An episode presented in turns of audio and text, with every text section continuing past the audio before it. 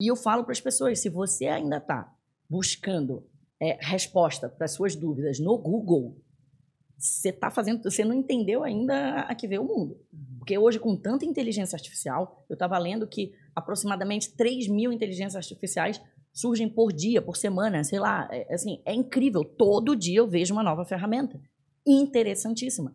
Então, se você não está atento a isso e você ainda não percebeu que o que você está fazendo, seja buscar conhecimento, seja usar determinadas ferramentas, é, você tem soluções de máquina, é, você está fazendo errado. É isso aí, pessoal. Estamos começando mais um jogando. Mais um jogando na plateia, né, Jimmy? Como é que Ó, estamos aqui muito bem com o nosso standzinho novo aqui do microfone. Tô, me sentindo estranho aqui. Porque... É, eu também, né? A altura tá diferente. É, mas estamos mas... se adaptando, né? Isso, a gente tá mais podcaster agora, cada vez mais. Hoje tem mais assunto de comunicação, eu acho, né? É, e vamos, hoje vamos vai ser bom o negócio, hein? Mas é? Tem a ver, tem a ver com os nossos planos aqui do Jogando pra Plateia. Mas né? a gente não entregou pra ninguém ainda? não, tá não entregou. Vamos ver se eles descobrem. A gente também não vai falar hoje, certo? É isso aí, muito obrigado a você que nos acompanha aqui. Vamos iniciar um incrível papo com a convidada de hoje, Maite Ximenes. Ela é uma profissional que está hoje construindo negócios digitais, negócios na internet, ajudando empreendedores que querem usufruir de todo o potencial que a internet pode oferecer é, produtos digitais, né, com esse foco. E ela passou por várias empresas gigantes do setor de tecnologia, é, como Groupon, Airbnb, Hotmart, e hoje vai compartilhar com a gente um pouquinho aí dessas estratégias que essas empresas utilizam e como ela está enxergando os novos caminhos do mercado. Maite, Uau. seja bem-vinda. Nossa, eu estou honradíssima de estar aqui. que legal. É, acompanho o trabalho de vocês, então muito obrigada pelo convite. Estou é, na expectativa desse papo. Opa! É incrível, né? Já falamos que ele vai continuar. Isso aqui é só a primeira versão. e estou muito feliz. Obrigada. Que bom te receber por aqui. É, Maite, vamos começar pelo começo. Você está morando em Floripa, mas você não nasceu aqui em Floripa, é isso? Não nasci aqui em Floripa, eu já começo dando um spoiler. Uhum. Apesar do spoiler, uhum, do spoiler, eu não sou carioca. Pois é, eu ia chutar. Já que... começo, já começo dizendo, já começo esclarecendo que não sou carioca, porque aqui é muito engraçado. Eu ganhei o apelido de Maite Carioca, sem ser carioca. Nossa. Uhum. Mas você viveu muito tempo no Rio? Não, não vivi muito tempo no Rio. É, e eu vou contar, então eu vou começar contando a minha história para poder, tá. poder entender. Na verdade, eu brinco que eu sou uma zebra. Zebra? Uma zebra. Sou uma zebra porque é, eu sou mulher, eu sou do norte, eu sou de Belém do Pará. É, a minha família, o meu pai é nordestino, de Sobral, no Ceará filho de 12 irmãos. A minha mãe é de Parintins, no Amazonas, filha de 10 irmãos. Então, eu sou nascida no Pará. É, morei boa parte da minha vida em São Paulo, é, antes de vir para cá. Meus pais foram mais espertos, meu irmão também, vieram para cá é, muito antes. É, fiquei boa parte da minha vida em São Paulo e estou em Floripa há quatro anos, quase. É, e eu brinco que eu sou uma zebra porque, de novo, eu sou mulher, sou do norte, é, a minha família tem, tem esse histórico, né? A minha mãe é do norte, meu pai é do nordeste. É, eu estudei a vida toda em escola pública. É, eu sou divorciada, eu sou mãe, horrível esse termo, mas eu sou mãe solo de dois, dois meninos, um de, hoje com sete é, e o outro vai fazer seis, muito em breve. E eu é, alcancei o ponto alto da minha carreira, onde eu sempre quis estar, onde eu sempre sonhei, com menos de 40 anos. Então, é, que era ser head global de uma empresa multinacional uh, é, Viver de tecnologia. Né? Então, Como é que é o, digamos, a gente, a gente aqui estando no sul, né, em Florianópolis, a gente olha para São Paulo e Rio dizendo assim, pô, Maquia, eles estão lá, Maquia é uma cidade grande, tudo acontece lá. O pessoal do Nordeste tem a mesma visão ou eles consideram o sul como uma coisa só? Deixa eu resgatar aqui a minha memória. É. É, Mas é a mesma ambição, tipo assim, né? Não, no Rio, São Paulo acontece tudo, querem ir para lá também, a mesma pegada? É, eu, eu acho que assim, a gente, né, do, do, do norte, nordeste, a gente sempre tem a sensação que se você quiser fazer algo diferente na vida, você vai ter que ir para os grandes centros. Né? Hoje mudou muito, né? pandemia, tecnologia e tal. Imagino que tenha mudado muito, já estou fora de lá há muitos anos. Mas a, a, percepção é de que se você quer fazer alguma coisa diferente, você tem que ir para os grandes centros. Uhum. Para Rio, São Paulo, Belo Horizonte. Né? É, e o Sul é uma é, República do Sul, né? O Sul é meu país. United States of é, Sul. Of Sul, exato. Eu tinha uma é na empresa que eu trabalhava, a gente tinha uma, um representante em Manaus. Ele falava que tipo é, abaixo de é, Minas Gerais, coisa parecida, para todos eles é a mesma coisa, tudo, tudo a mesma coisa, é tudo sudeste, é tudo, mas que é, eles, não, eles não conseguem distinguir o, digamos, Rio Grande do Sul, Santa Catarina de São Paulo, eles consideram a mesma coisa. Ah, mas, mas, é a vingança, né? É, a vingança, Aqui é a mesma coisa, passou da Bahia tudo do é Nordeste. É tudo Nordeste, né? O pessoal nem fala Norte. É, né? é verdade, é mesmo lado, né? Tipo, É, e, e é engraçado, porque quando as pessoas falam, meu Deus, você não é carioca, como é que pode? Eu falo, não, eu sou nascida em Belém do Pará. Eles falam, ah, nordestina. não, então, não, não, não. Não, não, não. Errou, errou Pera aí, vamos, vamos aqui dar uma olhadinha nesse mapa? Oi, Isso. faltou essa aula de geografia. É, é, é louco isso, né? E como é que começa a tua, a tua vida é, focada nisso? Porque você falou que alcançou o ponto alto da tua carreira, que era onde você queria estar. Como que começou essa visão? Quero chegar lá. É, então, é bastante curioso. Eu sempre quis fazer engenharia, né? Meu pai é engenheiro, eu tinha esse sonho, queria fazer ITA, porque ele fez ITA, enfim, teve toda uma construção. E quando eu tinha 16 anos, a gente se mudou para os Estados Unidos, né? Meus pais foram fazer pós-doutorado, a gente ficou dois anos lá. E um dia a gente jantando é, na mesa e a gente começou a zoar com meu pai, falando: Nossa, olha só, Sobral no Ceará, olha onde chegou, tá aqui nos Estados Unidos. E aí meu pai ouviu aquela papagaiada toda, os três filhos brincando com ele, e falou: É, eu comecei lá e cheguei aqui, vocês estão começando aqui. É, né? Aí, Vamos ter que chegar em Marte, né, pessoal? hashtag receba, né? É, você toma um tapa desse na- do seu pai, você nunca mais esquece. É, imagina. Então, é, isso foi uma coisa que mar- me marcou muito. É verdade, né? Tem que honrar isso. Né? Tenho que honrar isso. E, e bom, como eu tinha né, essa, essa intenção de fazer engenharia, eu na escola estuda, fazia todas aquelas aulas extras que você podia, eu fazia tudo na área de exatas. Então, Física, matemática, era alucinado. E aí, quando eu fui para os Estados Unidos, eles fizeram um encontro do currículo. Falaram: não, querida, você precisa de mais disciplina de humanas. Hum. Né? Você, você vai entrar na faculdade aqui, você precisa mais disciplinas de humanas. Então, eu tinha é, aula de governo, né? aula de, que na época que a gente chamava de OSPB, né? Uhum. É, mas, enfim, tinha aula de governo, tinha umas aulas bem na área de é, relações internacionais e tal, não sei o que, bem na área de, de humanas. E aí, um dia eu cheguei em casa e contei para o meu pai. Falei, nossa, essa aula de governo é super interessante. Eu estou estudando a Constituição Americana. Ele falou, minha filha, faça direito. Faça direito, é a sua cara fazer direito. Você vai poder ser juíza. Eu, não, mas eu gosto de tecnologia, né? Eu, eu queria, meu, minha ambição era trabalhar com patente e construir uma, uma- um robô e aí vender aquela patente, ganhar muito dinheiro e me aposentar cedo. É, era essa a, a ambição da pessoa. É, e aí eu fui amadurecendo essa ideia, não, então é verdade, não, eu vou fazer direito, e aí lá na frente eu vejo como é que eu encaixo a tecnologia aí. É, sei lá, nos idos da década de 90. É, aí a gente voltou para o Brasil e eu pensei, eu quero ir embora daqui, eu não quero ficar em Belém. Né? Imagina morar numa cidade que todo mundo se conhece. né? Sim, imagina. Floripa, pelo menos tem praia, né? É, exato. Lá não tinha.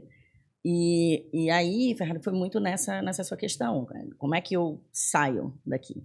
né? E eu falei, eu só tenho uma esperança de conseguir me posicionar em São Paulo. É estudando. É tendo mais do que o pessoal tem lá. Mas você já tava com uma bagagem vindo dos Estados Unidos. Eu tinha o idioma, né? Sim. É, naquela época, você ter o idioma era um mega E diferencial. a faculdade você fez lá. Eu comecei lá. Eu Sim. comecei lá e terminei aqui. Me formei na, na Universidade Federal do Pará. Uhum. É, e, e, bom, eu passei a faculdade toda sendo aquela aluna diferentona. Né? Eu não estudava para concurso, eu não queria concurso. E eu só gostava das disciplinas que ninguém gostava. Então, eu adorava direito empresarial, eu adorava propriedade industrial, né, que, que tinha, adorava direito internacional. E o pessoal se matando de estudar tributário, trabalhista, penal, civil. É, e eu falava, não, eu vou, vou trabalhar com propriedade intelectual, vou trabalhar com tecnologia. O pessoal, para, vai estudar direito ambiental, você é do norte, né? Tem tudo a ver. Até para você ir para São Paulo, chega lá dizendo que você é doutora em direito ambiental vindo da Amazônia, isso tem um valor inc- incrível. Eu falava, não tem nada a ver comigo Aham. né? Eu, eu quero, quero ir para tecnologia. E aí eu me formei. É, não tinha na época nenhum curso é, no Brasil ainda em propriedade intelectual. Eu fui para Buenos Aires é, fazer uma especialização em direito industrial, é, direito da propriedade industrial. É, e, e aí voltei, fui fazer uma, uma summer school lá na Organização Mundial da Propriedade Intelectual em Genebra. e fiz um mestrado em Direito Econômico Internacional pela PUC de São Paulo. Então, eu estava me preparando, né? Assim como os meus pais venceram pela educação, saíram lá, né, do, do, do seus, das suas respectivas cidades e foram para Belém, que na época era um Uma grande referência. centro, exatamente. É, e fizeram a carreira acadêmica é, lá, né? Eu sou filha de dois acadêmicos. É, eu falei, eu vou também vencer pelos estudos. E... Eu imagino que não tinha nenhum colega ou coisa parecida tentando caminhar na mesma, Não, não. Eu era, eu era manifestamente diferente, assim, da faculdade inteira. Se você conversar com qualquer amigo meu, eles vão falar, não, ela, aquela já era... Eu acho era... engraçado a tua visão, porque você adorava exatas, né? Fazer todas essas, essas disciplinas. Uhum. E de uma hora para outra começou a fazer tudo de humanas. Tudo de humanas. É, é... E, e, é difícil isso, normalmente uma pessoa tem uma aptidão e vai reto naquilo, né? É, mas eu ficava tentando encontrar, né? Eu tava ali, eu falei assim, tá bom.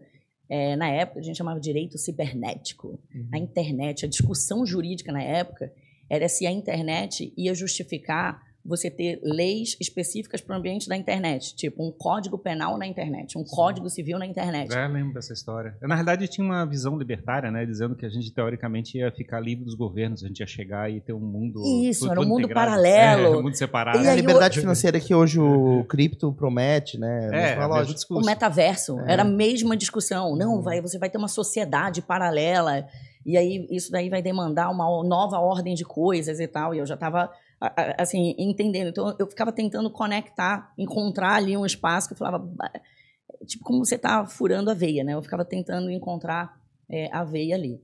E, e fui pelo estudo.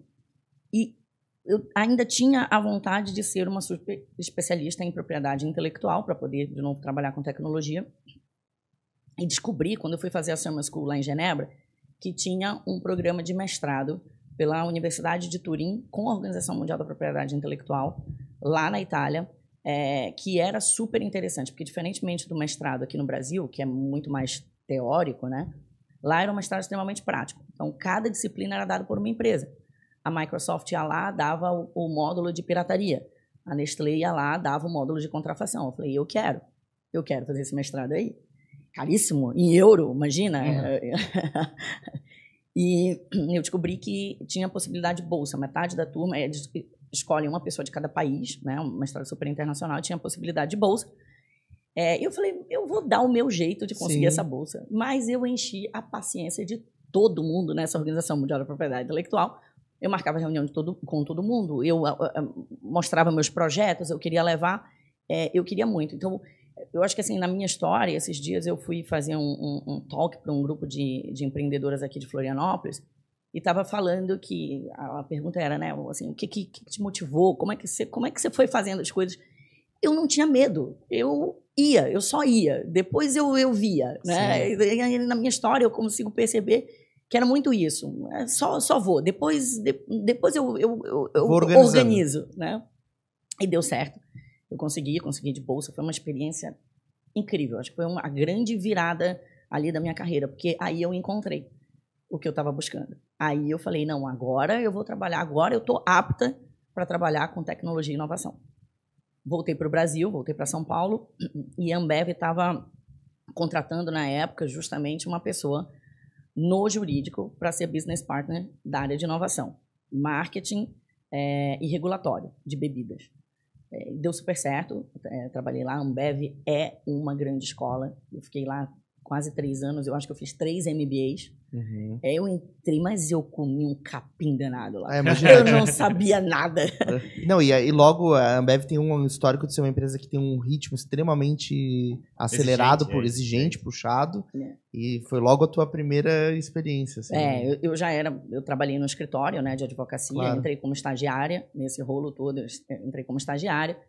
Logo depois que eu me formei, é, eu montei, estruturei uma área lá dentro do, do escritório que deu super certo. Fui promovida para sócia e estava lá no escritório. Mas, assim, era uma outra rotina, uma outra pegada. Assim, não sai de um escritório de advocacia super tradicional é, para ir para uma Ambev. Você Sim. vai sofrer. Claro, imagina. O que, que, que, digamos, a gente olha para a Ambev e a gente vê assim, ah, vende bebida, é que é, bebida, cerveja, coisa assim. Parece uma coisa que se faz há 100 anos, vamos dizer assim. O que, que é que Maquia teoricamente tem de fronteira no lado de direito relacionado a isso? Ah, tem muita coisa, né? É, assim, o ambiente, principalmente na área que eu estava, né? O ambiente regulatório é, de bebidas é um ambiente inóspito, Inóspito. inóspito para advogado. É, mas tem muita coisa, né? Tem todas as regras aplicáveis ao marketing, tem a questão da propriedade intelectual, então a gestão das marcas, concorrência desleal, uh, eram coisas que estavam muito na, na pauta. E foi muito legal porque, assim, para quem trabalha com propriedade intelectual, você ter vivido os cases da Ambev que são emblemáticos, né? Aquelas brigas da, da garrafa, né? É, da garrafa de escola, tipo, a garrafa do, do litrão, uh, aquela briga do, do Zeca Pagodinho que tinha com a com a, com a Devassa. É, então, assim, era, são cases muito emblemáticos né, dos estudiosos dessa área. Então, para mim, eu estava assim realizada, porque eu estava tocando esses casos todos que é, tem a curiosidade absurda né, dos estudiosos tá, da área. Esses casos aí parecem que estão relacionados um pouco da comunicação, da percepção de marketing. Estava relacionado a isso aí também? Sim, sim. Propriedade intelectual às vezes não estaria diretamente relacionada à comunicação, ou estaria? Estaria é, e é o marketing, né? Uhum. Tudo. Então, uma das coisas que eu fazia no jurídico era justamente rever os, os a, o material publicitário e o material de comunicação. Uhum. Então, era tudo revisto pelo jurídico para aprovar. Eu até vi esses dias, né, que, por exemplo, um influenciador ou uma figura pública que faz uma campanha para cerveja, ela tem que ficar um tempo sem fazer nada para produto para criança, né? É, eu vi alguém falando disso num podcast, assim. E, então tem esses, essas é, regras, esses critérios que precisam ser. É, é e quando eu estava na Ambev, foi bem a virada de chave ali do, do, do CONAR, né? Com as regras, novas regras, na época, novas regras aplicáveis ao mercado de bebida. Então é, uma fronteira, literalmente. É uma fronteira nova está sendo criada era, para as empresas. Era, era. Já era uma coisa é, bem nova. E precisava, né? Uhum. É, eu adoro esse tipo uh, uhum. propaganda antiga. Às vezes eu posto lá no meu Instagram. Sim. Meu Instagram, por enquanto, é extremamente pessoal, é aberto e tudo, mas é, eu, eu adoro meme. Assim, eu sou alucinada por meme. E alucinada por propaganda antiga. Então, às vezes, eu, eu vejo, eu posto lá. E esses dias eu estava revendo algumas daquela época. Eu falando, gente, mas isso hoje em dia não passa, não... né? Meu Deus do céu. Ainda bem, ainda bem que temos regras, né? Porque eh, ali as propagandas da década de 80, de 90, no mercado de bebida ou não, né? Até do, do, do, do mercado assim, infantil, para o público infantil. Minha Nossa Senhora. Sim. Eu vi uma série do Netflix daquele do. Como é que é que o cara ia ganhar um Harrier, não, um caça. Como é que é? Um caça, acho que é inglês, né? Tinha um prêmio lá, acho que era da Pepsi, se eu não me engano.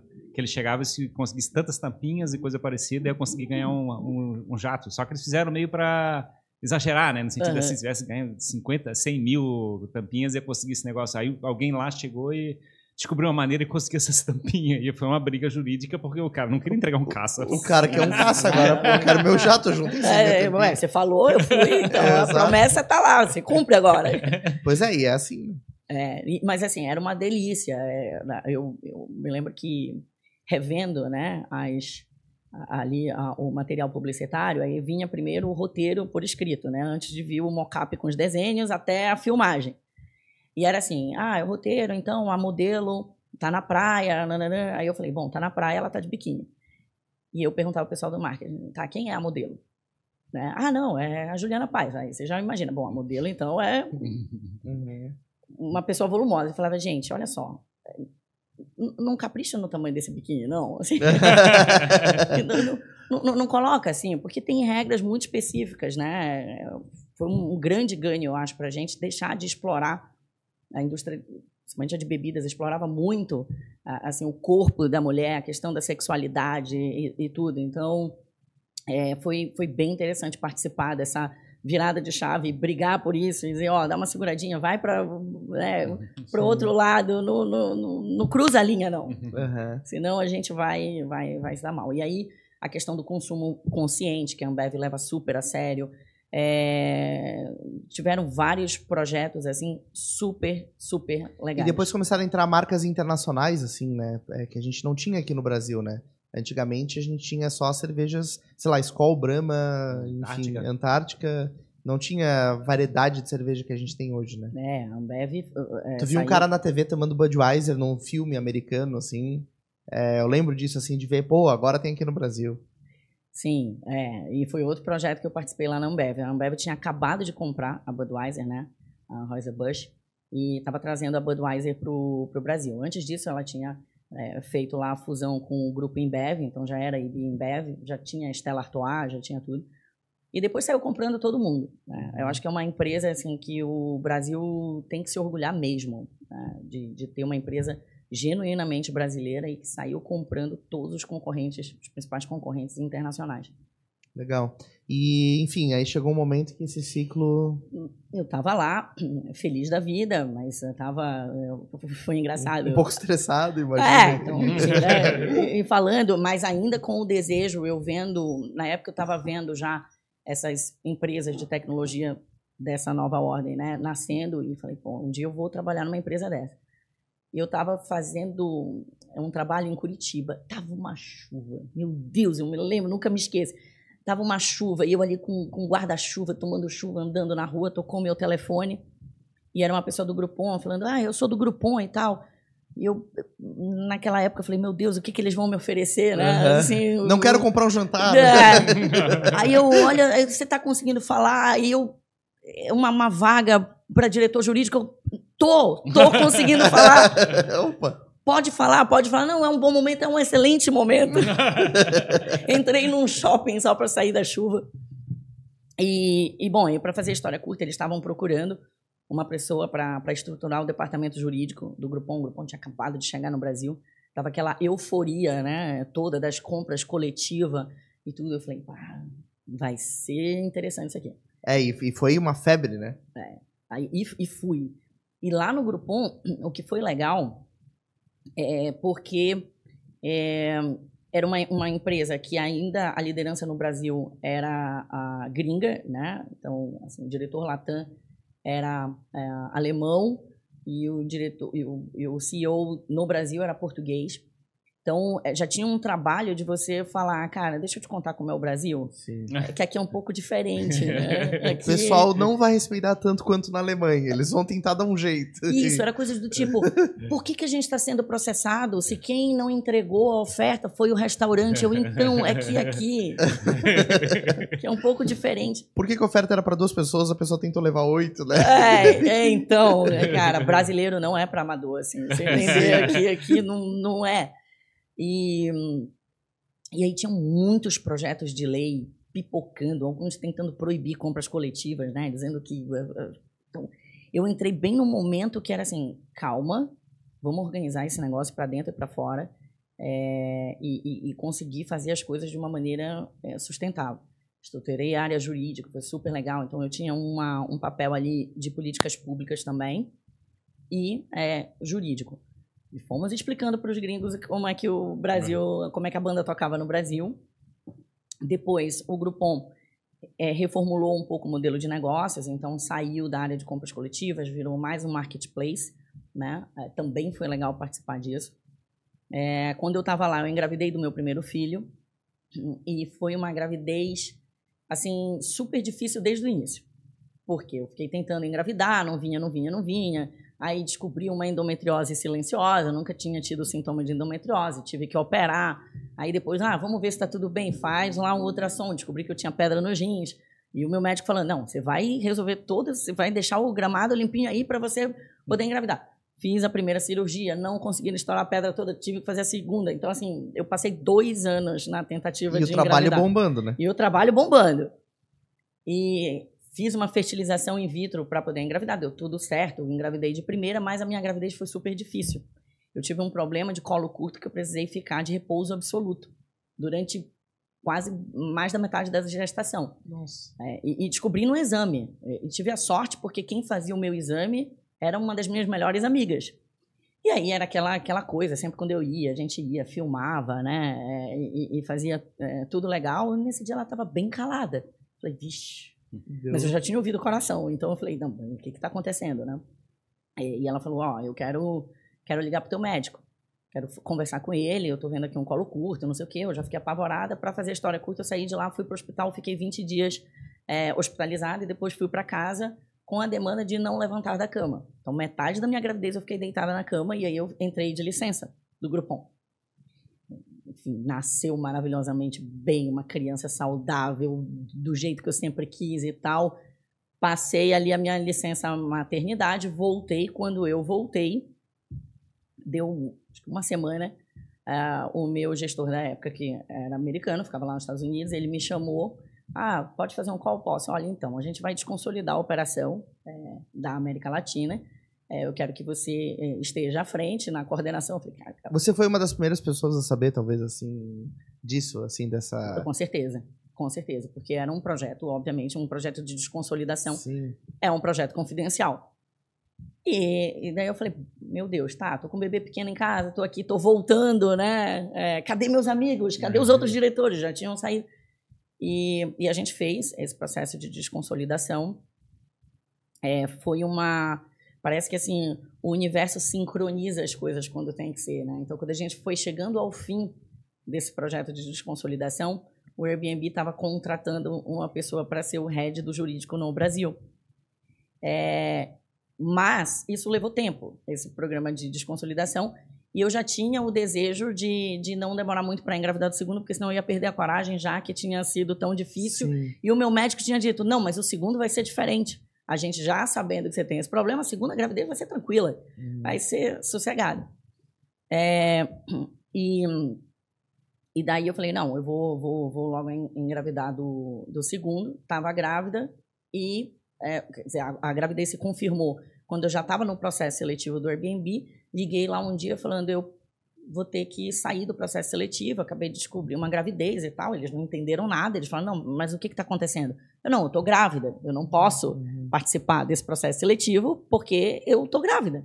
Eles falaram: de jeito nenhum. Uhum. Né? Assim, a gente não, não, não te quer pelos próximos quatro meses, a gente te quer num relacionamento de longo prazo. Não, você está dentro do processo e, e- e vamos que vamos. E deu tudo certo. E nessa época eu comecei a pensar: que empresa é essa, gente? Que está contratando uma mulher grávida? Que maravilha! Né? É, e contei nesse talk que eu fiz para as mulheres empreendedoras o jeito que a gente, como mulher, se boicota. Né? Porque eu falei assim: não, estou grávida, nem vou, nem vou participar desse negócio, não vão me querer. E deu tudo certo. E no Airbnb foi uma outra nova escola maravilhosa né, para mim. Era estar tá trabalhando numa gigante do setor de tecnologia. De novo, vivendo o que eu vivi no Groupon, era exatamente, estava na crista da onda. Tinha acabado de ter Copa, Olimpíadas no Brasil, o Airbnb né, entrou forte. Eu fico imaginando que, na verdade, todos os principais grandes problemas que aconteceram num processo de, de nacionalização de uma estratégia do exterior, mas que foi exatamente nesse momento que você entrou. Imaginando que ia ser o desafio de chegar e pegar uma bomba para chegar e destravar. É, é. é. Então, mas empresa de tecnologia é sempre isso. O bom é isso, né? É de bom, tédio você é não gostoso. morre. É. Você não tem um, um dia de tédio. Uhum. É isso que é legal para quem gosta, né? É, e, e- e- e vou até é, contar mais para frente, mas dando no spoiler, muita gente me procura e fala, cara, eu quero ir para empresa de tecnologia. E aí você pergunta por quê? Porque se for para jogar ping-pong, não é. Não vá. Aquela- aquelas mesas nem são usadas. Nem são usadas, né? Assim, aquilo dali é para ficar bonito para piscina fora. de bolinha. E aí você pegar uma pessoa jurídico, né, um advogado, e jogar na empresa de tecnologia, a chance dele só sofrer é enorme. Porque a formação jurídica no Brasil é super tradicional. né? É, o, o, o, o, o estudante de direito, ele vai ali e aí ele sai da faculdade com aquele repertório de comunicação que a gente estava falando, é, Ferrari, de comunicação é super rebuscado e, e falando, e ele vira assim uma, uma pessoa que eu brinco que o departamento jurídico nas empresas parece o Vaticano dentro de Roma, né? cheio de cheio de coisa e, e- e- liturgias e ninguém sabe o que, que acontece lá dentro. Estátuas gregas e romanas. Exatamente, isso de qualquer empresa. Na empresa de tecnologia, então, é a Capela Sistina, não é nem o Vaticano inteiro. É, mas tem muito esse, esse, esse fetiche. E é incrível, porque é um ambiente muito dinâmico, mas não é para qualquer um. Né? É um ambiente para quem gosta de não viver. É um- porque, na realidade, eu acho que o lado do direito tem muito essa questão da fabricar segurança, né? De tudo que está acontecendo. E, ao mesmo tempo, uma empresa de tecnologia está assim, não, eu quero chegar e experimentar todas umas É o fronteiras oposto da que não estão segurança. falando, né? Então, quero fugir da segurança. É, você, você, as empresas de tecnologia, é, é, geralmente, justamente por serem disruptivas, elas operam num limbo regulatório, elas entram incomodando. Então a indústria tradicional chega e fala assim: meu Deus, tem um leão na sala, tira. É, uma vidraça gigantesca para é tomar que- pedrada exato, o tempo exatamente. todo. Onde é que estão as vidraças? É, né? exatamente. Ela é um... Tipo, tira, tira essa pessoa do jogo. Senão a gente vai ser engolido, mata lá. Então, é, é um ambiente que você tem que ter essa cabeça. Você tem que ter essa mentalidade de não sabemos de onde vem a bala. Então, vamos organizar aqui a, ca- a casinha de uma maneira que a gente consiga crescer de maneira sustentável, é, sem pisar no pé de ninguém, sem cruzar é, a linha ali para um, pra um lugar que a gente não vai conseguir é, estar e fazer. Ou pisar no pé de alguém de maneira consciente, né? Sabendo que tá pisando. Isso, sabendo como vai pedir Isso. desculpa ou não, né? Isso. Ou dizendo, vamos pisar mesmo. Isso aqui. mesmo, agora vamos pisar para machucar. Agora é deliberado. É, e, e, e, e aí o desafio era, assim, enorme. E o Airbnb, ele tem um time de estrelas. As pessoas que estão lá são muito boas, né? E, e- você tá num ambiente desse é maravilhoso, porque você tá aprendendo o tempo inteiro. A referência do Airbnb é, é louca, né? Porque eu me lembro da, de ter lido material a respeito desse, do nascimento dela, né? Do Airbnb.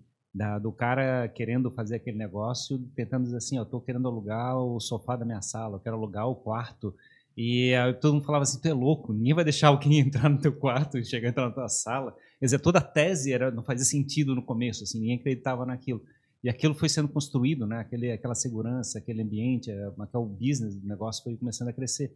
E aí tem todo o desafio de como é que é, internacionalizar, é trazer a mesma linguagem para tudo quanto é lugar. É, um, É, é um assim, baita história. a, a, a maioria das empresas de tecnologia elas têm essa história de começou do nada, o founder identificou ali uma, uma dor, uma necessidade e foi. O Groupon, ah, o founder, ele era músico, né? E ele estava quebrado, quebrado ao ponto de não conseguir comprar uma pizza. E ele desceu, estava andando pelo bairro, e ele falou: gente, nossa, essa pizza, tem horário dessa pizzaria que fica completamente vazio. É, e aí, para fazer a história curta, ele chegou com o cara e falou assim: tá, quanto custa a tua pizza? X. Ele falou: quanto que você precisa vender para fazer essa pizza custar metade? O cara fez uma conta de padaria e aí ele começou ali a conceber é, um modelo de negócio de compra coletiva. Aí foi atrás de gente que pudesse desenvolver a tecnologia, a plataforma, mas a ideia veio de um músico, né? Um cara que não, não tinha é, ali nada a ver com, com Quando- tecnologia. quando com começa, não, não parece que faz sentido, assim, né? Tipo, parece que É. não, vai- não tem como virar isso, né? E até para você vender essa ideia, para você conseguir um, um sócio, tem que ser um cara visionário É. também. Porque o cara que vai colocar dinheiro naquele negócio vai falar: peraí, como é que é? Você vai fazer as pessoas venderem um produto que custa X pela metade do preço. É isso. E você ainda vai ganhar dinheiro com isso. Não Num horário que não é o que as pessoas querem comer pizza. Exatamente, né? Então, Eu fico pensando assim que abrir uma startup é que nem jogar Tetris, assim, né? Tu tem que achar um buraquinho que tá vazio ali pra encher aquele negócio. Isso. E o do Airbnb foi a mesma coisa. Os três, ah, os, os dois primeiros fundadores do Airbnb, eles são designers. E a história deles é, eles são ah, da costa oeste dos Estados Unidos, acho que é ali da região de, de Nova York, e eles se mudaram para São Francisco, que é uma cidade super cara. E queriam participar de, de, de congresso e tal e tudo. E o Airbnb, o, o São Francisco já tinha um problema ali de hotelaria para grandes eventos, né? Lotava e os preços iam lá para cima. E eles falaram, cara, a gente está precisando de grana, porque tá, tá difícil, tá puxado, a gente não vai conseguir ficar nessa cidade. E eles se valeram, então, de um evento que ia ter lá na área deles, na área de design. Eles falaram, o que, que a gente tem? Ah, a gente tem esse colchão de ar aqui. Falei, Vamos alugar? O outro falou, "É, não faz sentido, quem que vai querer ficar na nossa casa? Ninguém conhece a gente. Então, Airbnb, esse nome, ele veio de Air, que era o do, do, do Do- do colchão, de colchão. ar, Bed and Breakfast, porque eles começaram a agregar outras coisas. Falaram, não, vamos vender, dizendo que o cara vai dormir no chão, no colchão, mas a gente vai fazer um café da manhã. Ah, isso eu não sabia. O, o Ah, Air o Air do- não do- sabia do, do É, colchão de ar, que legal. É, é de air, air Bed, né? Aham, And Breakfast. aham. E depois virou Airbnb. E eles começaram com isso. Estou precisando de dinheiro. Olharam em volta. O que, que a gente tem? Um colchão. Vão fazer dinheiro com um colchão. É, e a história é brilhante. Até hoje existe o, o- o imóvel que eles alugavam na época. E até hoje, os primeiros hóspedes deles estão de certa maneira, vinculada à imagem do negócio. Eles são convidados para evento. Você entra no Airbnb, tem a foto deles lá. O primeiro maluco que aceitou Os três primeiros malucos eram três. três eram que três. pagaram pra dormir no colchão de ar. É. E aí o passo seguinte deles foi o seguinte, cara, começou a dar certo esse negócio, a gente está alugando direto. Vamos convencer as outras pessoas a fazerem a mesma coisa? E aí sempre tem um para dizer, cara, não, tudo bem que a gente seja maluco e queira abrir as portas da nossa casa. Mas como é que você vai convencer as outras pessoas a abrirem a porta da casa dela e, e as outras pessoas a se hospedar na casa de alguém que você não conhece, né? É, e, e aí foi dando certo, foi dando certo, e, e- agreg- agregando mais e mais coisas. Eles, no início, eles contam que eles ficavam usando o próprio produto e, e iam lá e colhiam feedback. Então, assim, é, são pessoas muito boas. A história do Airbnb, ela é excelente de cabo a rabo. Né? Ela não é a empresa que é por acaso. Porque até hoje, né, eles têm um compromisso absurdo com a qualidade. É, tem histórias maravilhosas Sim. é, lá é, de, de, de encantamento de, de cliente, uma empresa super séria. É claro que depende do estilo de viagem, assim, mas é, pessoalmente eu prefiro muito mais viajar e ficar em Airbnb, principalmente fora, do que em hotel hoje em dia. Sim, Acho que faz muito mais sentido, porque tem, tu sente que tá em casa mesmo, né? é, e, e- e quer dizer, você reformulou né, a maneira que as pessoas viajam. Você viajar com criança é muito mais confortável você ficar em casa. Claro. Né? E você, aqui em Santa Catarina, tem lugares maravilhosos que compensa a gente ir só pela casa. né? Tem umas casas aqui na, na Serra que você fala, eu nem vou sair de lá. Você olha no mapa, não, não tem nada próximo. Não, mas eu, eu vou Que pela ótimo. casa. eu vou, inclusive, para isso. Eu vi uma coisa que me impressionou, é o pessoal alugando barco, assim, em alguns lugares, né? Tu pode ir ficar hospedado Na no Holanda, na Holanda, Sim, lá. na É, Holanda. Amsterdã, É, é, é, é. Eu achei bem, bem louco. A Grazi que não quis ficar no barco, senão eu teria ficado. Eu acho que para mulher é um pouco mais puxado, né? Assim, você tem, mas tem umas coisas. Cabana, você ficar em, em lugares. E, e também tem a questão da conexão com uma pessoa local, né? Uhum. Então você já chega, você conversa com o dono da casa. Cara, eu... Às vezes você não quer viajar para ir no circuito turístico. Você quer ter uma experiência local. E nisso o Airbnb... Tem É. o lado do host, né? Fabricar essa imagem né, do rosto, do host que se importa, que quer fazer parte do processo da visita, É da viagem, né? Sim, É legal esse lado, é, é, mas que a gente não consegue imaginar é, como é que é, eles criam uma ideia, uma, como é que é um negócio onde toda uma experiência nova foi fabricada, né? Eu, digamos, a gente está acostumado com a visão do hotel, né? O hotel, teoricamente, ele tem aquele processo mais industrial de atendimento. É. E eles juntaram, né? Porque assim, quando tu recebe alguém em casa, tu quer receber o melhor possível. Uhum. Então eles monetizaram essa vontade de receber bem as pessoas. Sim, sim, exato, exato. E, e o Airbnb tem outras linhas de negócio também, né? A gente é acostumado a pensar na- nas casas e tal, mas eles têm a linha de Airbnb Experience. É, que você, na verdade, você monta experiências, você vende experiências para as pessoas. Então, você entra lá é, e tem. E eu me lembro quando começou esse negócio, eu estava na empresa e eu falava assim, não, mas quem que é essa pessoa aqui? O que está faturando esse, esse valor aqui? O que, que, que essa pessoa faz? Não, ele leva as pessoas para assistir jogo no Rio de Janeiro. É, como, como é o negócio dele? Cara, e aí você começa a pensar a quantidade de gente que está no Rio de Janeiro querendo ir no Maracanã. É absurdo assistir um jogo no Maracanã, mas você não vai sozinho. Né? Você, você tem. É, é mais seguro você ir com uma Aham. pessoa local, né? Vai que ele caia na torcida do Vasco com uma blusa vermelha e preta. Vai que, né? Acho que não vai ser muito bom. E, e aí, é, são várias experiências que são brilhantes. Então, você pega uma pessoa que, que, que entende de arte, e era outra experiência que era legal lá, e ele fazia um tour ali no Beco do Batman, em, Na Vila Madalena, na Vila Madalena, e explicando. Então, é uma outra pegada. Você não pega um guia turístico, você pega alguém que tem aquela especialidade é, e vai te facilitar aquela experiência. E pela, pela empresa, a gente viajava muito e toda vez que a gente viajava, a gente testava a experiência dos outros países. Foi, foi assim, um ganho cultural absurdo para mim. Você ia no México, você pegava uma pessoa para fazer uma oficina de comida mexicana. Né? Enquanto a pessoa estava cozinhando, ela ia contando da cultura mexicana. Ia contando a história dela, ia contando. É, é- é muito legal você participar disso. né?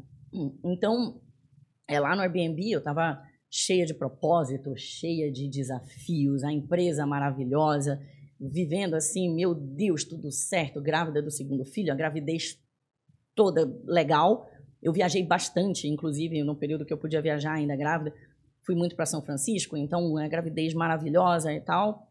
E quando eu estava com 38 semanas e 5 dias, já com a cesárea agendada, eu é, descobri que eu estava num relacionamento aberto, apenas para uma das partes. Nossa. e aí, é, ali, naquele momento, é, eu me divorciei, né? Não, não, tive nem dúvida. Eu falei, não, não dá. Era uma... Ninguém acreditava que falava assim, meu Deus, mas vocês são uma família de propaganda de margarina, aquela coisa toda. É, e, e, falava, não, a Maite deve estar inventando, porque está grávida, a grávida fica meio zureta das histórias, de repente ela está... E, e, foi um processo, assim, traumático. Eu entrei Imagina, em né? trabalho né? de parto, a minha família morando aqui em Florianópolis, eu sozinha em São Paulo, é, com um, um bebê de um ano e seis meses e o outro recém-nascido. E, e fiquei no ar, igual quando você pega gato e joga assim pro ar, que o gato fica girando Sim. no ar. Eu tava daquele jeito, girando no ar, tentando entender o que estava acontecendo. E aí eu falei, eu preciso voltar a trabalhar. Eu preciso encerrar essa licença maternidade, porque eu preciso me ocupar. A pessoa achava que tá com dois bebês em casa, é, nesse processo de luto, não era ocupação suficiente. Não, a pessoa precisava se ocupar. É, e aí voltei é, e falei e fiz, é, com perdão da expressão, mas eu falo isso, eu repito o tempo inteiro. Eu fiz a grande cagada da minha carreira, Nossa. que foi chegar na empresa falando: olha só, aconteceu isso, isso e isso, eu me divorciei, eu tô com dois filhos em casa, não sei o quê, mas não me poupem, eu tô inteira, eu quero voltar do jeito que eu tava. Tá bom, todo mundo, ah, tá bom, vai lá, gigante. Botamos fé. Botamos fé. E, e voltei, e, e, aquilo dali, né, foi me, me dando, assim, um, um combustível importante para eu passar por aquele processo realmente de luto, mas era uma canseira danada, porque primeiro que eu viajava demais, e aí eu vinha para Florianópolis, trazia periquito, papagaio, babá, as crianças e tudo, saía daqui, viajava, ficava lá, voltava, pegava todo mundo, voltava para São Paulo. Era um rolê. Uma logística. Era um rolê caro, né? Sim, imagina. E, e, e ruim para todo mundo para mim era extremamente cansativo, para as crianças, imagina, um era tinha quatro ou cinco meses, o outro pequenininho. Porque a tua base não era Floripa, né? A minha base era Floripa porque meus pais moravam aqui. Sim, né? mas tu morava em São Paulo. Eu morava em São Paulo. É... E daí teve um período, acho que assim, de três meses, que eu fiz China, Dublin, São Francisco, Cidade do México. Eu tava exausta. Deu assim, uma voltinha no mundo, assim. Eu engraçado só de escutar. Vários fusos. Só o tempo de aeroporto já. já, já, já... É, eu demorei 42, 42 horas para chegar na China. Fiquei lá três dias e voltei. Meu Deus do céu. É, eu tava muito cansada. Eu tava, assim, exausta. É, e, e aí eu comecei a pensar. Eu falei, não vai rolar. Eu tenho que ir embora para Florianópolis. É, nem que eu abra um negócio. Aí eu, mas eu sou tão gostoso esse nem que eu abra um negócio. Pô, eu quero abrir um negócio. E eu e, e fui amadurecendo aquele negócio. Não, eu vou para lá, eu vou para lá, minha família tá lá, eu vou abrir um negócio, eu vou... Isso até aí você tava no Airbnb. Eu tava no Airbnb. Uhum. E, de novo, o universo é poderoso, porque quando você vai intencionando as coisas, o universo vai organizando, né? Sim. Vai, ah, isso que você quer e tal. E aí eu nunca me esqueço que eu vim, fui convidada do nada para vir dar uma palestra aqui na CAT.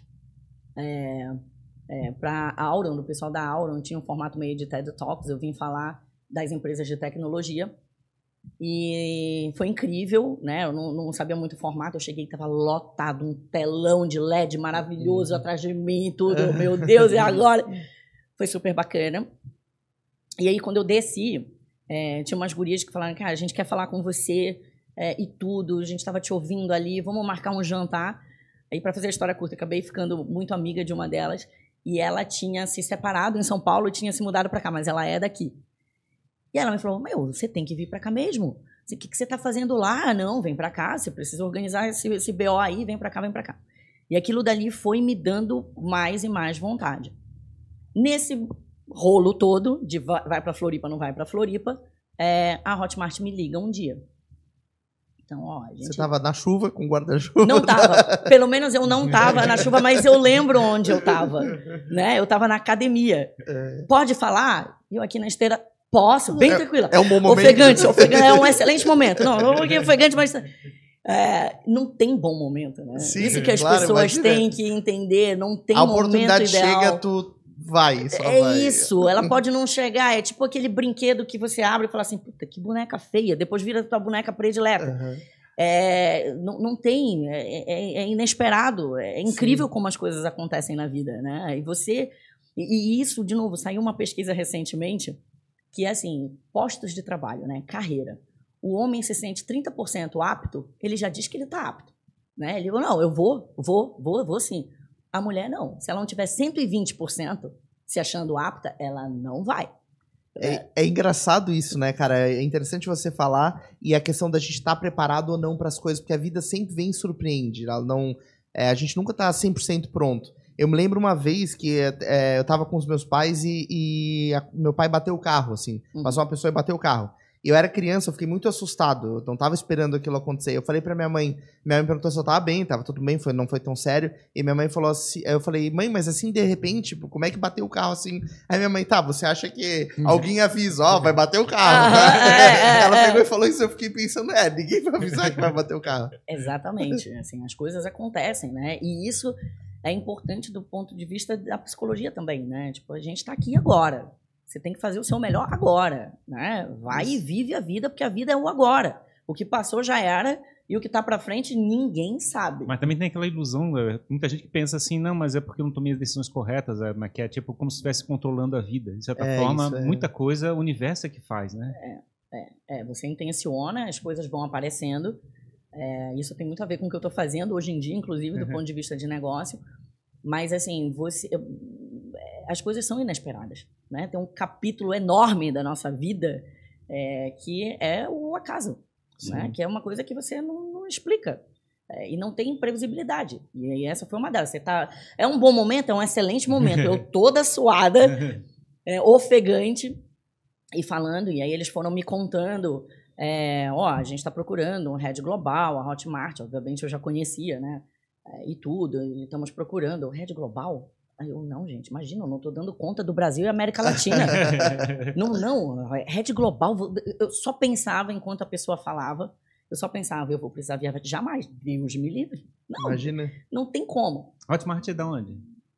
A Hotmart, ela é uma empresa, os founders são de BH, De né? É, mas foi uma empresa que estabeleceu a sede em Amsterdã já há muito tempo, né? Quando entrou o primeiro fundo internacional de investimento, que é a Cooling, que é um fu- fundo holandês, a sede é, foi para a Holanda. E, e, e daí, e eles me explicando isso, eu falei, meu Deus do céu, não tenho a menor condição de assumir isso, imagina. Mas aí fui ouvindo e tal, e, e a pessoa foi falando, e eu falei, ó, eu preciso pensar, ah, vamos evoluindo essa conversa, né? Vamos ver no que dá. Ele falou assim: ah, eu quero te convidar para vir para BH, para conhecer os nossos eh, fundadores, conhecer um dos nossos escritórios e tudo. E eu falei: tá bom, vamos falar. Eu desliguei a chamada e falei: cara, é onde eu sempre quis estar na minha carreira. Eu, lá nos Estados Unidos, né? Parece aquela história, no dia em que eu saí de casa, minha mãe eu, quando eu decidi fazer direito, eu queria essa vaga. Eu queria isso. Eu queria ser head global de uma empresa internacional e, e tudo. Mas as gigantes de tecnologia, né, são todas americanas. Você pensa, "Pá, a pessoa vai pegar uma pessoa do jurídico, que é uma coisa super local, e colocar lá, é menos provável Sim. né? E eu falei, meu Deus, mas é onde eu sempre quis estar. E aí, universo, né? O que eu faço? E fui, e aquilo começou a pesar, assim, poxa, por que, que essa oportunidade está passando na minha frente num momento tão crítico da minha vida, né? Eu estava ali em, completo sofrimento por tudo que estava acontecendo. E bom, é, fui para BH, fui conhecer o escritório. Quando eu entrei no escritório, eu falei, eu venho, Hum. eu quero essa empresa. Assim, conversando com os founders, entendendo a história, o- os rumos, e aquilo antes da pandemia, né? Assim, ainda antes da pandemia, muito pouco se falava de infoproduto. Era uma coisa Sim. super nichada. E eu falei, eu quero. E eu pensei, o que um executivo homem faria no meu lugar? Negociaria. Então eu vou ser bem honesta. E falei para eles, numa conversa, falei, olha só, faz todo sentido. É, eu venho, eu vou, venho amarradona, mas eu tenho uma demanda pessoal. Né? Eu tenho dois filhos, me separei, não sei o quê, e eu estava a caminho de Florianópolis. Uhum. Se vocês me deixarem ficar lá e operar remotamente, eu venho, porque aí eu tenho mais flexibilidade para viajar e tudo. E eles toparam. né? Então, Era o remoto antes de ter pandemia. antes da de- pandemia. sim. Fui a primeira, primeira funcionária remota. E isso, quer dizer, no Airbnb, eu achava que eu estava fora por estar grávida e falei que estava grávida e estava dentro. É, na, na, na Hotmart, a mesma coisa, eu ia me boicotar de novo. Né? E, e, e aí essa tomada de decisão de falar, cara, não, eu já tenho. O máximo que pode acontecer com ela. Eles falaram, não, e não dá certo, e tudo bem. E aí eu vou seguir o outro rolê, mas vou tentar. E tentei e deu tudo certo. Então, assim, o medo ele não pode paralisar as pessoas, né? O medo, você tá com medo, você vai com medo, Isso. né? O medo passa, vai, vai tudo bem. E aí eles me falaram, ó, pode ir. Eu tinha muito projeto no Airbnb acontecendo na época, tinha aquele caso é, que estava sendo discutido no STJ, né, se os condomínios podiam ou não é, proibir Airbnb. Então, assim, Hum, eu me lembro desse rolo. é, as pessoas brincavam comigo, falavam assim, não, cara, você não vai sair do Airbnb. Você está indo para onde? E, e aí, na época, bom, eu não, não podia falar logo no início, depois eu fui falando, eu falei, não, eu tô indo pra Hotmart. Hot o quê? Uhum. Não, você tá louca, né? Não, pelo Uhum. amor de Deus, o Airbnb vai abrir capital ano que vem, não. Tá aí com esse caso no STJ, não sai daí. Não, não vai sair. Eu falei, não, eu vou, eu vou, vou sair e tal, eu vou. E saí. Aí organizei tudo. Em um mês eu tava aqui em Florianópolis. Uhum. No ápice da temporada. Era difícil eu conseguir apartamento né, Imagina. para morar. E eu queria morar em Jurerê porque meus pais moram lá. Então, assim, Uhum. imagina, auge do verão, Jurerê e a pessoa que- querendo vir com duas crianças para cá, Aham, pra morar, né? para morar. Uhum. E eu falava, não, eu quero alugar anual. Eles falaram, todo mundo fazendo Airbnb. Que ano que era esse? que estranho. Eu, Pô, que empresa, que, que empresa é essa, gente? Ligou pra Airbnb, ó, pessoal, tô precisando de uma Pô, eu tô provando do próprio veneno. Era 2019. Verão de 2019. E daí eu conseguia uma, uma, uma pessoa que tinha acabado de entrar na plataforma, depois eu descobri, né? Ela tinha acabado de entrar na plataforma, e eu vi super bem localizada. Falei, cara, me aluga, é, eu, eu, preciso e tal. Ela falou assim: ó, é, não, tá, tá vago, é, eu vou te alugar, você vai ficando. Na, no próximo verão a gente vê como é que vai ficar. Então eu já ficava, meu Deus do céu, eu só tenho isso aqui até o próximo verão. Mas enfim, aí deu super certo. Eu vim e comecei na Hotmart. É, e aí, três meses depois, estoura a pandemia fica Uhum. todo mundo remoto. E não teve o verão pra essa pessoa. E não, não, não tive o verão. Aí quando estourou, eu falei, eu não saio mais aqui de Floripa nunca. Se eu Você não ainda vai querer aqui, que libere no verão? eu falei, não, daqui eu não, daqui eu não saio. É, me considero manezinha. Toda vez que me perguntam de onde você é, eu falo, ó, você quer saber onde eu nasci, de onde são meus documentos, onde está meu coração. Então, né, é, é, assim, me encontrei aqui em Florianópolis. Adoro morar aqui, né? Acho que, que Florianópolis é um pedaço de paraíso por diversos motivos. Eu sei que o pessoal que está no ambiente de negócio reclama bastante, né? É, eu tenho algumas dificuldades também, é, mas assim, a- aqui realmente é um, um lugar que eu, que eu me encontrei. É, eu, eu não gosto de fazer muita propaganda, mas. Eu também é, não é, não gosto de fazer propaganda. Mas também. eu, assim. É, eu ó, acho que pode cortar essa parte do É, podcast, exato. né? Exato, mas não, Floripa é genial. Assim, eu, eu nasci em São Paulo, né? Eu vim pra cá, sou um importado, mas eu vim pra cá em 99, então eu já tenho um passaporte manezinho. Mas eu vejo muitos amigos meus com ansiedade de sair daqui pra ir pra São Paulo, né? E tá construindo negócio e tal. Eu ainda sou da teoria que a gente tem que botar aquele É. como é que é, guichê de passaporte na ponte ali, Isso, pra não né, deixar entrar mais taxa, ninguém. exato. A- acho, acho, é, principalmente no verão, né? Mas quem já tá dentro pode, né? Quem tá dentro fica. Exato. Quem Mas tá eu acho que as coisas acontecem onde a gente tá, né? E assim, São Paulo não é tão longe assim daqui, né? Não, não é, não é, É né? isso. Chega rapidinho. Dá pra ir E, voltar. e é uma coisa que contamina, né? Porque, de novo, hoje eu tenho um filho de 7 anos e o, e o outro de 5. E aí o pai mora em São Paulo e eles estavam em São Paulo de férias e eles viajaram ali pelo interior. E o pai mostrou para ele o ITA lá em São José dos Campos e falou para ele: Ó, aqui que teu avô se formou e tal, aqui que ele estudou. E ele chegou contando. E aí meu pai falou: Guga, é, e- meu filho fala que ele quer fazer engenharia. Assim, se acha ou engenheiro. Esperto ele. É, e ele é, falou: Ah, eu, vovô, eu, eu, eu, eu vi onde você estuda, onde você estudou. E meu pai, não, você pode estudar lá também. Aí ele falou assim: Mas por que eu não posso estudar aqui? Aí ele falou, não, você pode estudar aqui também. Ele, então eu não quero sair daqui. Tipo assim, por que, que eu vou para São Paulo? É. Aí ele, vovô, aqui em Floripa não tem engenharia? Ele tem. Ele, então eu quero fazer aqui. Sim, Ele claro. também não quer sair, né? Aham. É, e, e, assim, até da educação dos filhos, eu sempre falo, olha, é, eu dou para eles toda a liberdade. Eles podem estudar o que eles quiserem, podem fazer o que eles quiserem, desde que seja engenharia. Então tem várias. Sim, tem várias engenharias para escolher. Brincadeira. Eu já, já assim, um- essa geração agora, a gente já nem sabe o que vai ser deles, né? Assim, a educação se reformulou completamente, o mercado de trabalho E também. tem esse lado também da questão da, da carreira, né? Porque a gente tinha uma visão que a gente fazia uma carreira pro resto da vida, né? E eu acho que o pessoal fala que hoje tem que estar preparado para fazer 5 ou 10 carreiras na vida toda. Sim, exatamente. Esse movimento que eu fiz, inclusive, fala né, muito sobre isso. É, e, e aí, bom, aí eu vim pela Hotmart, a pandemia e tal, e a gente cresceu absurdamente, né? A empresa, assim, se multiplicou algumas vezes, né? é, durante o período de pandemia. É, todas aquelas objeções que você tinha à educação à distância, elas quebraram. As pessoas viram que o remoto, a educação à distância, Funciona. funciona.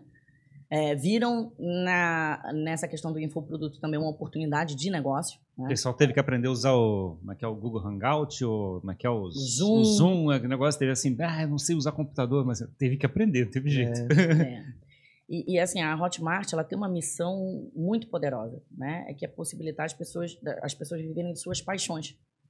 É, e as pessoas viverem dos seus talentos. Eu brinco que é a revanche dos professores, porque professor sempre foi uma carreira que você nunca foi remunerado adequadamente, né? Quer dizer, o professor, e eu venho de uma família de acadêmicos, o professor é aquele cara que ele sabe muito, ele está se doando, ele está ali, né, na, naquela missão de passar o conhecimento, de desenvolver a ciência e não tinha uma remuneração adequada para isso. Então, quando você cria é, esse ecossistema né, da, da economia criativa e possibilita que as pessoas tenham finalmente negócios a partir dos seus talentos e do seu conhecimento, isso é uma coisa muito poderosa. E a empresa é incrível, né? incrível, uma empresa comprometida, comprometida com crescer um negócio de maneira sustentável, é, a fazer as coisas certas é, e, e- e- e- desenvolver esse ecossistema da economia criativa. Então, Mas é um desafio, né? Eu fico imaginando, porque a gente, é, digamos, passa uma faculdade ou coisa assim, está preparado para fazer uma atividade. A gente não está preparado para fazer um negócio, né? Então, pega um caso do professor. Ele não está preparado para chegar e se posicionar, ter uma estratégia de marketing, uma estratégia de conversão, não tem todo desenhado esse, esse processo. Nem a de comunicação em si, né? Não tem nem a capacidade, mesmo com a experiência de, de, uma, de, de uma queda de ensinar, de fazer assim, não está preparado para, teoricamente, fazer uma, um pitch, fazer uma apresentação de um negócio tem uma transformação que está acontecendo nesse exato momento, né? Que eu acho que todo mundo tem que estar preparado. Exatamente é por isso que surgem tantos, tantas novas oportunidades de negócio, tantas novas possibilidades de carreira. Fronteira, literalmente, é uma fronteira. Exatamente. Porque, quer dizer, tem esse novo negócio. E aí, só nisso que você falou, você tem várias figuras. Você tem o, o expert, que é o cara que tem um conhecimento, e ele precisa de um batalhão de outras experiências que, para ele, não- não é a aptidão dele sentar para aprender tudo aquilo. Então, você vai precisar, sim, de alguém que desenvolva essa pessoa numa linha de comunicação para os negócios digitais Sim. né? E aí envolve atividade de social media, né? Atividade é aquela que a gente estava conversando de você formar um comunicador para esses canais. Não é todo mundo. Eu, inclusive, é um desafio para mim, né? Eu, se você me colocar em cima de um palco para falar de 3 mil pessoas, talvez eu me sinta mais à vontade do que na frente das câmeras. Eu Mas- sou uma pessoa do digital. Uhum. E você se comunica super bem, né? Muito obrigada, mas, é, mas, mas de qualquer maneira é uma aptidão nova, quer dizer, você Sim. não é É algo que humano. você desenvolveu, né? É, é, fui, fui desenvolvendo, dei aula também, então, né, Uhum. fala pelos cotovelos. Mas acho que isso é legal, as pessoas verem que isso pode ser desenvolvido, né? Que, claro, tem pessoas que têm mais facilidade para se comunicar, assim como outras têm mais facilidade para fazer contas, né? Uhum, uhum. É, mas é uma habilidade que você desenvolve. É. E como é que as pessoas, dentro da Hotmart, imaginam, tem um monte de gente que aprendeu a ganhar dinheiro, de certa forma. Então, imagino que muita, muito negócio aconteceu exatamente pelo fato da Hotmart ter potencializado. Isso. Não, muitas coisas aconteceram. E eu estava lá é, é, na Hotmart, enfim, eu estava como é, vice-presidente global, né? Eu tocava o jurídico, a área de compliance, regulatório, né? Então, todas aquelas regras aplicáveis a, a Bacen e tudo, compliance ético, privacidade, todas essas áreas estavam embaixo. uma partezinha de risco também estava lá, e eu era do conselho de administração da, da companhia. E, e o que era legal, assim, eu estava muito próxima do negócio, então eu estava vendo a coisa acontecer, né? E estrategicamente para onde estava indo, né? Também. E para onde está tá indo e, e vendo essas novas possibilidades de negócio acontecerem. E espaços completamente não preenchidos. Né? Aquele lugar, ó, cheguei nesse terreno, o mato está alto. Uhum. Né? Com muito pouco, você vai fazer muita coisa. Né? É, e essa foi um dos, dos incômodos que aí voltava o negócio de empreender, né? Já estou em Santa Catarina, em empreender e tal e tudo. Mas, mas assim, é, é, são espaços que as pessoas nem conhecem. Então, aquele papo Ferrari que a gente estava tendo antes, das pessoas chegarem e falarem: Eu quero falar contigo, eu preciso falar contigo. Tá, o que, que você quer? Eu preciso bombar as minhas redes. Para quê? Né? O que, que você que quer? Qual que é o teu objetivo? As pessoas nem sabem o que, que elas querem no tem, digital. Tem um pouco de ego, mas ainda acho que, de repente, pelo fato de ficar famoso, vai ficar rico, né? Tipo, tem... Exato. É, é, é, porque as pessoas acham que o, o, negócio no digital é você ter audiência. Uhum. E aí você vende, você bomba, você. E não é. Né? Não é, é. é engraçado como a gente precisa do somatório das duas coisas, né? Porque falando de infoproduto, pelo menos a visão que eu tenho é. Se você só tem audiência, mas não tem um posicionamento estratégico para transformar isso em negócio, não adianta de nada. E se você tem conhecimento técnico e um produto muito bom lá no Hotmart criado mas não tem uma audiência engajada para consumir esse produto, também não funciona. Então você precisa das duas coisas: um produto muito bem posicionado e um público engajado que quer consumir isso. Exatamente. É, é assim, eu no, nos projetos que eu estou tocando, que vou já contar o que, que é, tem gente que chega comigo falando assim, ó, eu, cara, quero lançar um infoproduto, eu já tenho audiência, eu tenho 100 mil seguidores, 200 mil seguidores, e quero lançar um infoproduto. Tô pronta. Quem é essa tua audiência? Sim. Você, você conhece? Você sabe o que, é? Não, não sabe. Como é o teu engajamento? Não sabe também. Aí você vai olhar. Eu comprei, eu paguei lá uns. São um monte de chineses. É. Ou então a Olha, pessoa eu tenho fez... 50 mil russos me seguindo. não, a pessoa às vezes, cara, fez um, dois reels que viralizou. Uhum. Ela passou a ser seguida, né? É, mas aquilo dele não é audiência, ela não aparece. O algoritmo não distribui o, o, o produto dela, né? O, o, o conteúdo dela. E ela é uma pessoa que, teoricamente, fala para muita gente, mas não é ouvida por ninguém. Então, assim, é, o, o, o negócio no digital, é, o que é mágico é esse dinamismo.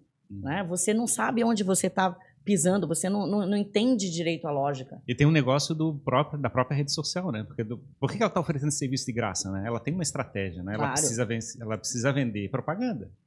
E que se renova o tempo todo. Porque essas empresas estão mudando o algoritmo o tempo todo. Exato. Né? E o objetivo deles é maximizar esse, esse processo. Então, na realidade, ela quer que você descubra uma maneira de usar a audiência através de é, pago para poder chegar e tirar a porcentagem deles, né? Digamos assim. Sim. Então não adianta, a gente tem aquela ilusão, ah, eu vou fabricar um monte de seguidor para organicamente meu negócio bombar. E aí, ó, como é que é o Facebook olha para ti assim? Não. Sim, sim. É, e, e, e, o que é mágico é assim, quando eu saí da Hotmart, é, eu queria abrir uma agência de marketing digital. Era o meu projeto. Oh, né? Que nem o Jimmy, né? É, exatamente, eu, eu queria ser o Jimmy. queria, não, vou montar uma agência de marketing digital e tal e tudo, quero participar desse ecossistema. Tá bom, isso tem dois meses, né? Três meses, já, já tô, tô um pouco perdido no tempo, uns três meses. Esses três meses, o negócio já mudou completamente. Sim. Né? Porque, assim, eu percebi que mesmo os projetos, o meu plano era o seguinte: ah, eu não vou sair por aí divulgando, eu vou primeiro fazer. Eu conheço muito desse negócio, mas eu conheço de uma outra perspectiva, de uma perspectiva extremamente estratégica. Eu não sei fazer a operação desse negócio, eu vou aprender. Então, eu peguei poucos projetos para fazer num ambiente controlado, né? Todo mundo sabendo que eu estava começando, para fazer num ambiente controlado. E ao longo desse, de, desses projetos, que bom que eu fiz isso, porque aí eu fui identificando algumas coisas. É a pessoa que quer muito, mas quando ela vê que aquilo dali não é um plug and play, Exato. que você não vai colocar uma coisinha na tomada e vai bamburrar dinheiro. Não é assim, bota a cana, sai caldo, né? Não é. Isso! né? Aquela maquininha da cana, é verdade. Não é uma renda extra.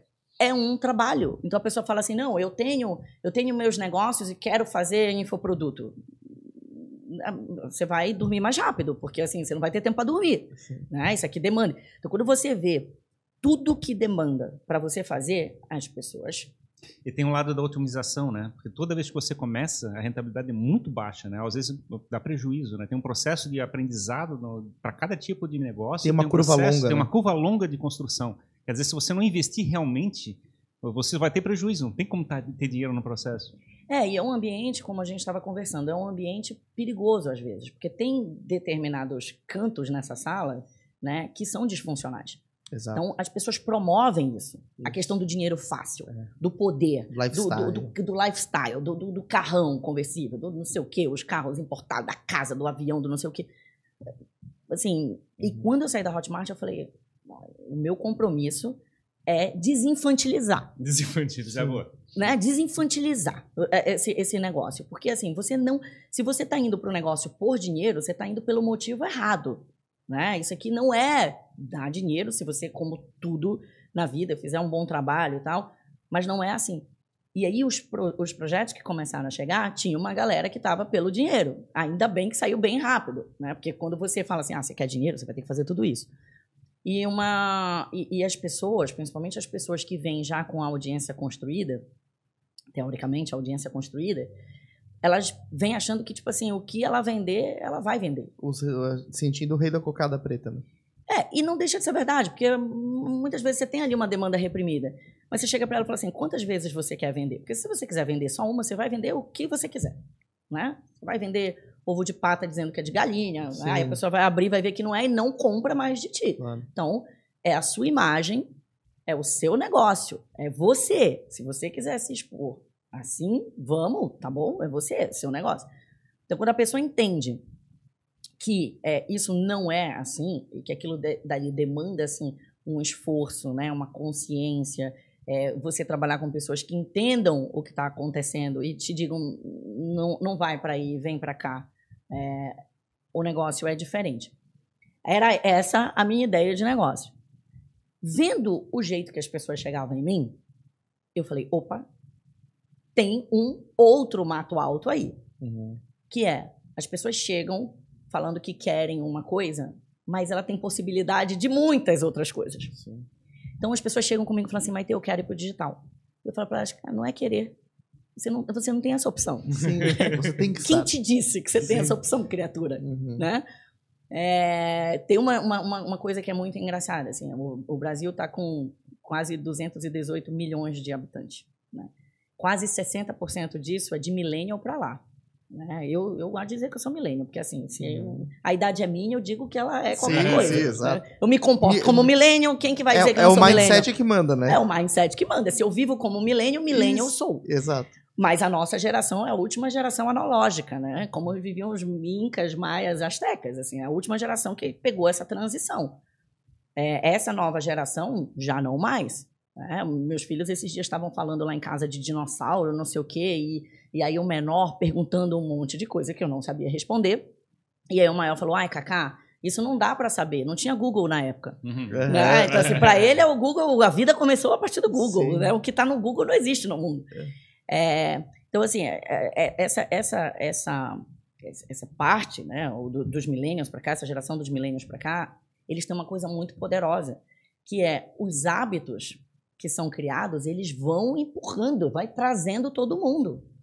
Eu analisando o TikTok esses dias e discutindo o projeto com uma pessoa que faz dropshipping pelo TikTok, é, ele estava me falando o produto dele é para mulher acima de 35 anos. Ele falou: o meu público é mulher de 45 anos, é eu no TikTok. Uhum.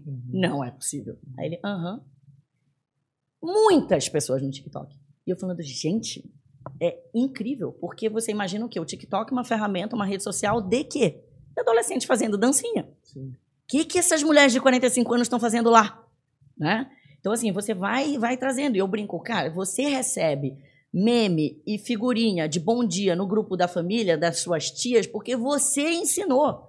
Porque não é da geração delas. Sim. Então, assim, os milênios, eles vão levando, vão criando novos hábitos. Elas usam da maneira que entendem que funciona. Que, que funciona para elas. Né? Exato. Vão mandar lá eh, as coisas bíblicas e tal, mas assim, quem ensinou fomos nós. Então, eles vão criando hábito e vão criando nova ordem de coisas, vão criando novas carreiras, novos espaços, E quem se beneficia é quem está observando tudo isso e, e, e, se colocando lá. Então, quando as pessoas chegam falando, eu quero ir para o digital, ela nem sabe o que, que é isso.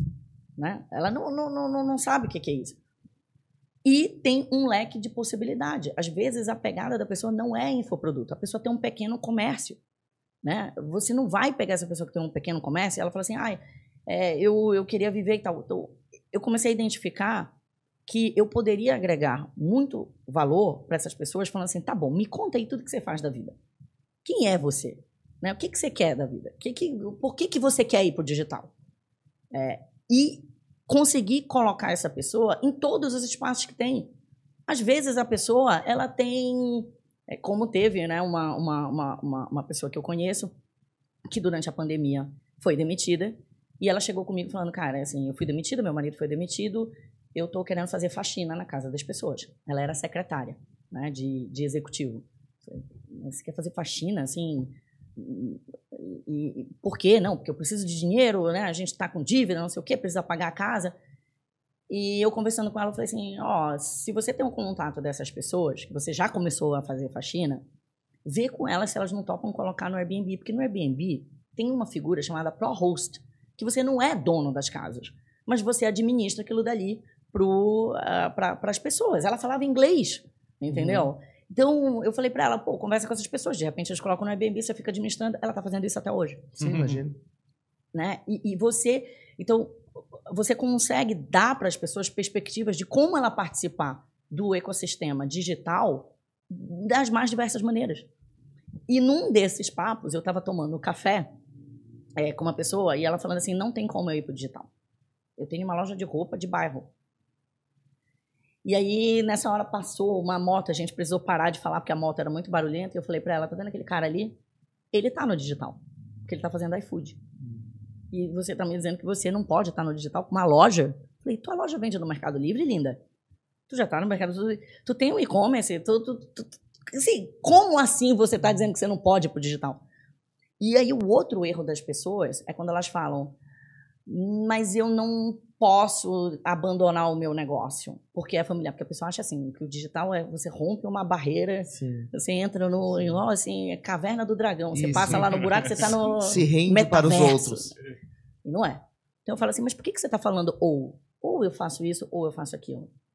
Porque assim, é, é uma coisa que se retroalimenta, você está no digital, fazendo, trazendo negócio para o teu ambiente offline, e você está no offline trazendo coisa para o digital. Tem que funcionar assim e percebendo isso, eu vi que tinha uma outra linha de negócio, que era ajudar essas pessoas a irem para o digital, que é onde eu estou dedicando mais tempo hoje em dia, né? dando consultoria e mentoria para as pessoas que querem participar desse ecossistema, achando que isso é uma opção, é, e, e, e precisam entender de que maneira.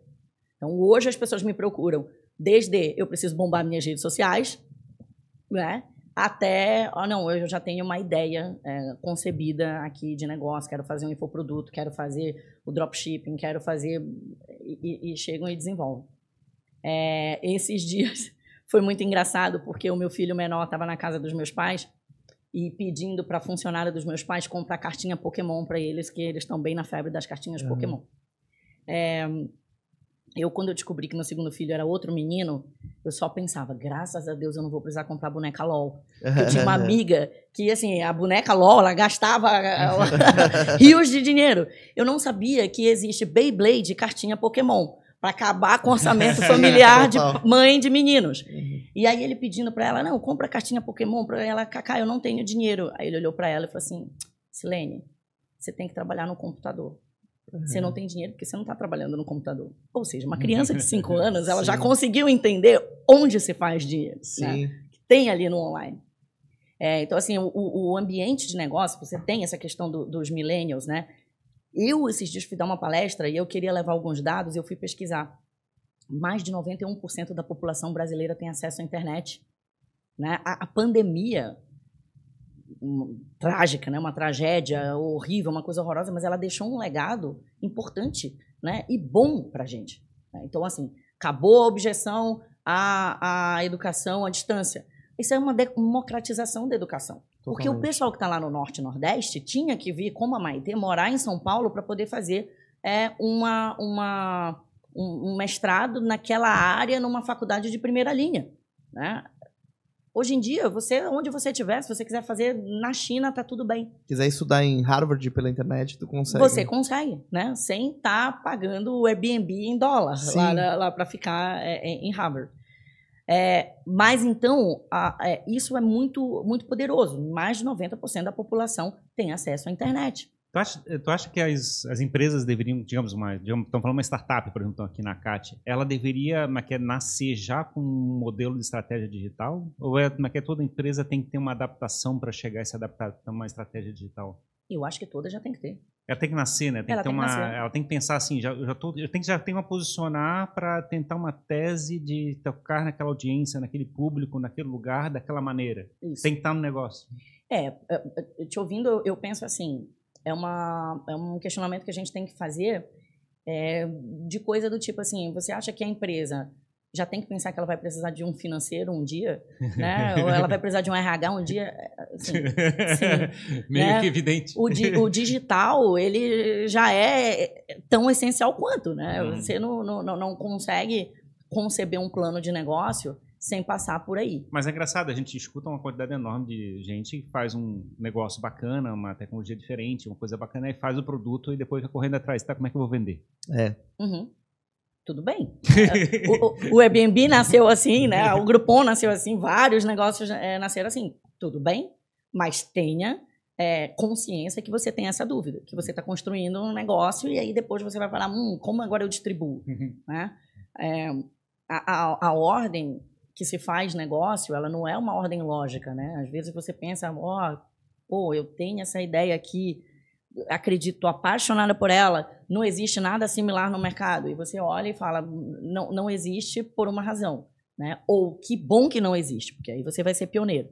Então não tem, não tem muito aquela dúvida que veio antes, né? O ovo, a galinha, só vai e faz. Uhum. E aí depois você, você vê. É, existe uma, uma visão, assim, principalmente por talvez por a gente estar tá há muito tempo no digital, assim, vivendo todas essas coisas que acontecem, a gente, é, o profissional que atua no mercado digital começa a olhar e a ter uma sensação de que existe muita oportunidade, mas que determinadas coisas estão saturadas, assim, a gente meio que enjoa da, da maneira como o mercado faz as coisas, né? Então, por exemplo, a gente enjoa de curso online, enjoa de fazer infoproduto, enjoa de... Porque a gente está tá há anos vendo isso todo dia, né? E ao mesmo tempo existe um mercado muito grande. É você por ter vindo de uma plataforma é, do Hotmart, ter uma visão do outro lado, né, sobre esse assunto. É, hoje você vê de alguma maneira isso saturado ou talvez está entrando gente que não usava essa tecnologia que agora pode usar e também pode consumir curso online. É, qual que é a tua visão sobre esse sentido? É, eu acho que é, o, não tem como saturar um serviço de educação. Né? As pessoas vão estar sempre precisando aprender alguma coisa. É, eu concordo com você que assim as pessoas estão um pouco cansadas das promessas, da maneira que as pessoas têm feito. Né? Então, ah, a, a, os modelos de venda, né? Um modelo o de cara venda... que ficou milionário ensinando a ficar milionário vendendo curso de ensinar a ficar milionário. é isso, né? É, é, é, é, essa canseira que dá. Uhum. Né? Você vê o mesmo pitch. Esse mercado ele foi para um lado do marketing que é um, mar, um marketing muito apelativo. Sim. Né?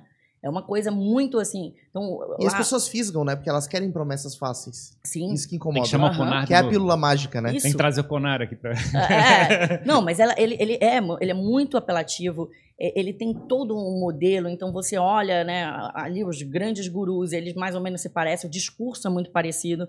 É, e aí, se você pô, tá com uma dúvida, né? Ah, eu quero é, fazer um curso online, você joga no Google, você começa a pesquisar nas redes sociais, pronto, o algoritmo te leu, querido, que você gosta disso, você vai pum, pum, pum, bombardeado. pum, pum, você é bombardeado, você vai falar, cara, isso aqui não... É, e ao mesmo tempo, tu, a pessoa que é o produtor, que tem potencial para fazer isso, ela olha assim, tá, beleza, eu tenho que ter um carro importado, um bom relógio, uma mansão, fotos de business class viajando pelo mundo, é, tem esse estereótipo, assim, não é essa não é a verdade, né? Não é, quer dizer, não, eu não gosto de dizer a verdade, mas não é a única maneira de enxergar isso. É, uma das pessoas que chegou comigo falando que queria ir pro digital é, é um médico. tradicional, né, e tal, um cara super, super conceituado. E aí ele virou para mim, não, eu quero ir pro digital, mas eu não quero fazer curso. Aí eu falei, tá bom, mas só por curiosidade, por que não? Ele falou assim, porque o meu assunto é sério. Hum. Nossa. Boa. É, é, assim, o meu assunto é sério. Eu quero ensinar né, é, determinadas coisas e eu não, não vou para esse lado. Eu falei, ó, então. Mas você não fez um curso de medicina para ser médica? Exatamente. Eu falei, deixa eu te contar um pouco melhor de como é que funciona esse mercado. Vamos ter aqui algumas conversas. Deixa eu te contar como é que é. Né? Não é esse negócio. Não, não se preocupe. Você não vai precisar sair de carrão. Você pode continuar saindo no seu Jeep. Aí tá tudo legal. É, mas é, é, as pessoas elas já vêm com algumas objeções dizendo assim: eu não quero isso para mim. Essa ostentação, esse negócio. E não é isso. Sim. né? É muito longe disso. Então, como que você eh, satura um mercado de educação? Que é um mercado à prova de crise, né? Muito pelo contrário, porque entrou a crise mundial, as pessoas com mais razão têm que ter mais formação, têm que ir atrás de mais conhecimento. né? Não, não, não, não, não, não tem como esse movimento. E aí, outra coisa que é super poderosa na internet é o alcance. Ah, tá bom. Vamos imaginar que tem uma população que pegou, trancou as portas e falou assim: agora a gente não quer mais aprender nada. Já aprendemos tudo e que a gente não quer mais contato. Tá bom, mas o teu alcance tá mundial. É, eu estava fazendo uma apresentação esses dias, falando para a pessoa, a gente estava discutindo um projeto e eu falei, cara, esse teu projeto não é nem Brasil. Assim, a gente vai jogar esse projeto no exterior. E aí ele virou para mim e falou assim, Maite, mas eu não falo inglês. Hum. Eu falei, não precisa. Ele, mas como não? Aí ele, ah, vai ficar ruim, legendado e tal. Eu falei, não. Inteligência artificial te traduz na tua voz, Sim. né? Ele te traduz na tua voz e ele corrige, Uhum. né? A maneira que você tá mexendo a sua boca lá, ninguém nem sabe que idioma você fala. Então, assim, e, e a inteligência artificial foi uma, uma outra quebra de paradigma, né? Que é um movimento recente. Então, as pessoas ainda estão tentando entender o que fazer com ela, das mais diversas perspectivas, inclusive a regulatória. Mas não tem, não tem mais. Não, você não tem mais nem como ter, conceber ter dúvida. E eu falo para as pessoas, se você ainda está buscando é, resposta para suas dúvidas no Google, você tá fazendo, você não entendeu ainda a que vê o mundo. Porque hoje, com tanta inteligência artificial, eu estava lendo que aproximadamente 3 mil inteligências artificiais surgem por dia, por semana, sei lá. É, assim, é incrível. Todo dia eu vejo uma nova ferramenta. Interessantíssima. Então, se você não está atento a isso e você ainda não percebeu que o que você está fazendo, seja buscar conhecimento, seja usar determinadas ferramentas, é, vo- você tem soluções de máquina, é, você está fazendo errado. E o Google era assim, para você é, ter uma, uma resposta é, de Google, você falava, o Google nunca. é, é, Quando o Google surgiu, as pessoas falavam, Ih, agora o Google vai substituir o humano, né? O, a pessoa. Tal. E depois entenderam, não, porque você sempre vai precisar de alguém com a dúvida, você vai precisar do humano para operar a máquina, você vai precisar. A inteligência artificial inverteu essa ordem. Né? A, a- a pessoa está ali com a, a, a pessoa, muito bom. A inteligência artificial, ela está ali para te trazer dúvida. É o contrário, né? Ela vai e você vai perguntar e ela vai te dar estratégia, inclusive. Né? Então, é, é uma outra dinâmica, uma outra é, operação. É, são novas carreiras. Você vai ter um engenheiro de prompt, você vai ter. Né? é, São novos espaços que as pessoas vão, vão preencher. Eu tenho uma sensação que a gente está num processo também de, é é, de questionar tudo e fazer muita incerteza, um processo de aprendizado muito rápido. Eu vejo assim, um, tipo, as informações que a gente via há cinco anos atrás são completamente diferentes do que são apresentadas hoje. Assim, os cursos, provavelmente, né, o material que está sendo apresentado, o que, que as pessoas estão querendo aprender, é, a velocidade tão, tá tão absurda. Por isso que eu fico pensando assim, será que não, não sei se vai esgotar? Eu, eu tenho uma sensação que parece estar acelerando, assim, esse processo está chegando cada vez mais mais rápido, as pessoas estão chegando querendo saber determinadas coisas que não, não era nem dúvida cinco É. anos atrás.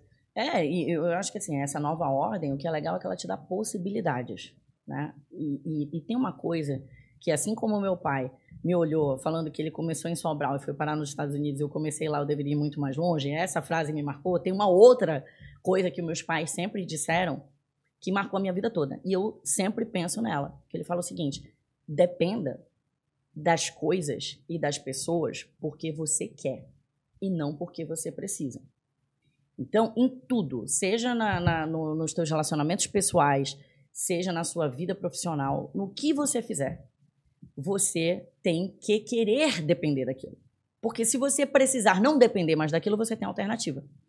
E foi assim que eu me vi, por exemplo, na minha própria carreira agora. Quer dizer, o que, que a pessoa faz? Está há 22 anos né, sendo executiva Mercado jurídica. Uhum. E de repente acorda um dia e fala assim: Uhum. virei marketing.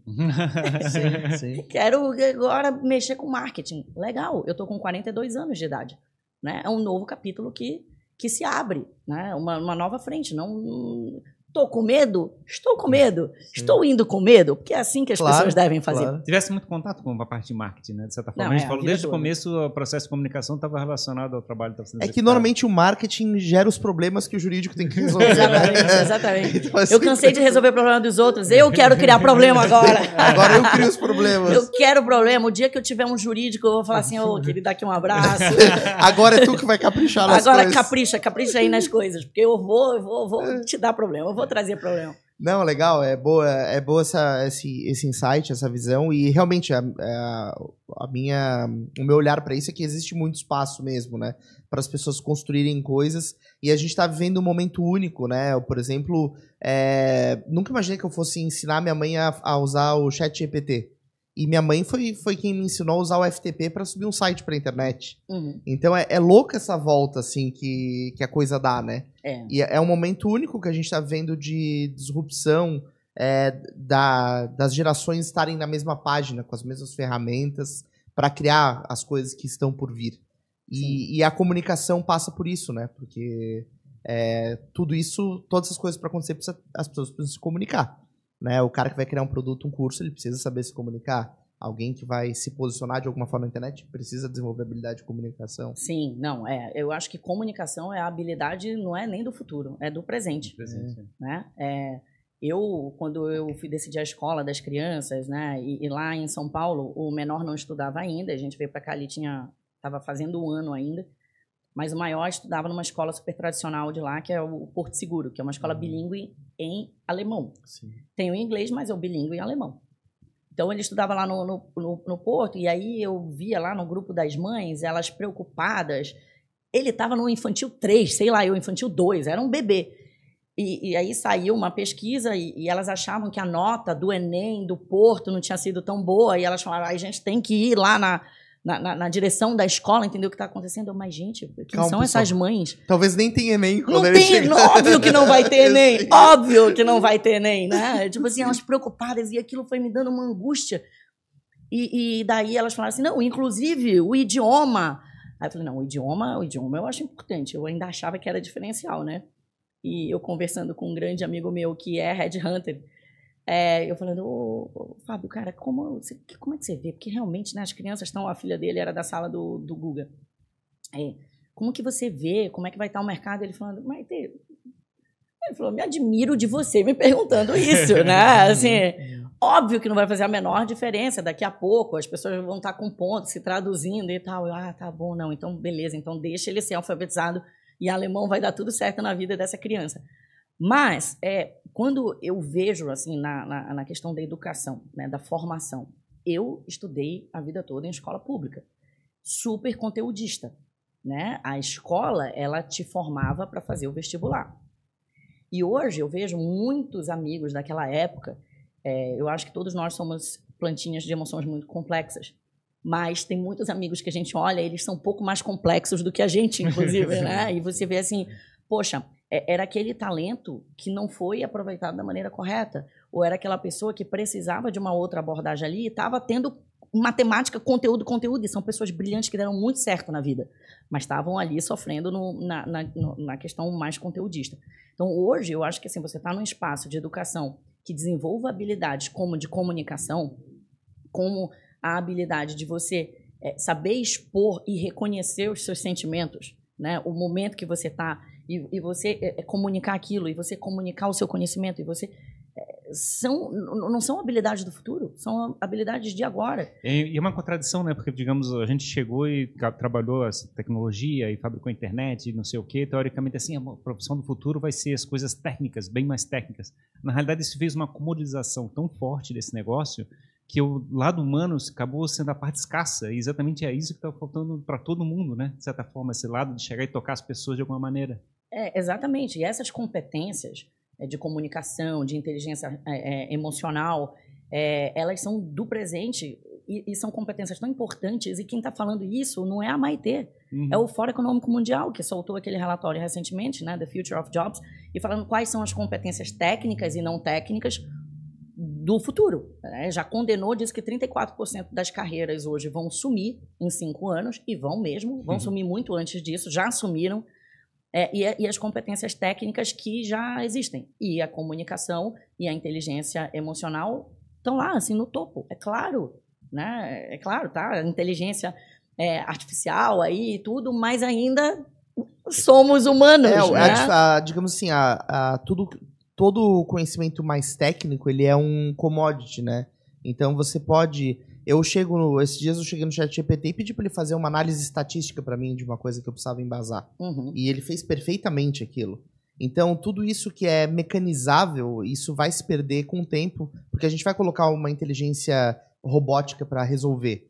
Agora, a nuance da gente entender o olhar da outra pessoa, a expressão facial, o que ela tá sentindo, o que ela quer dizer nas entrelinhas, Uhum. vai demorar um tempo para a inteligência artificial conseguir entender isso, se um dia entender, né?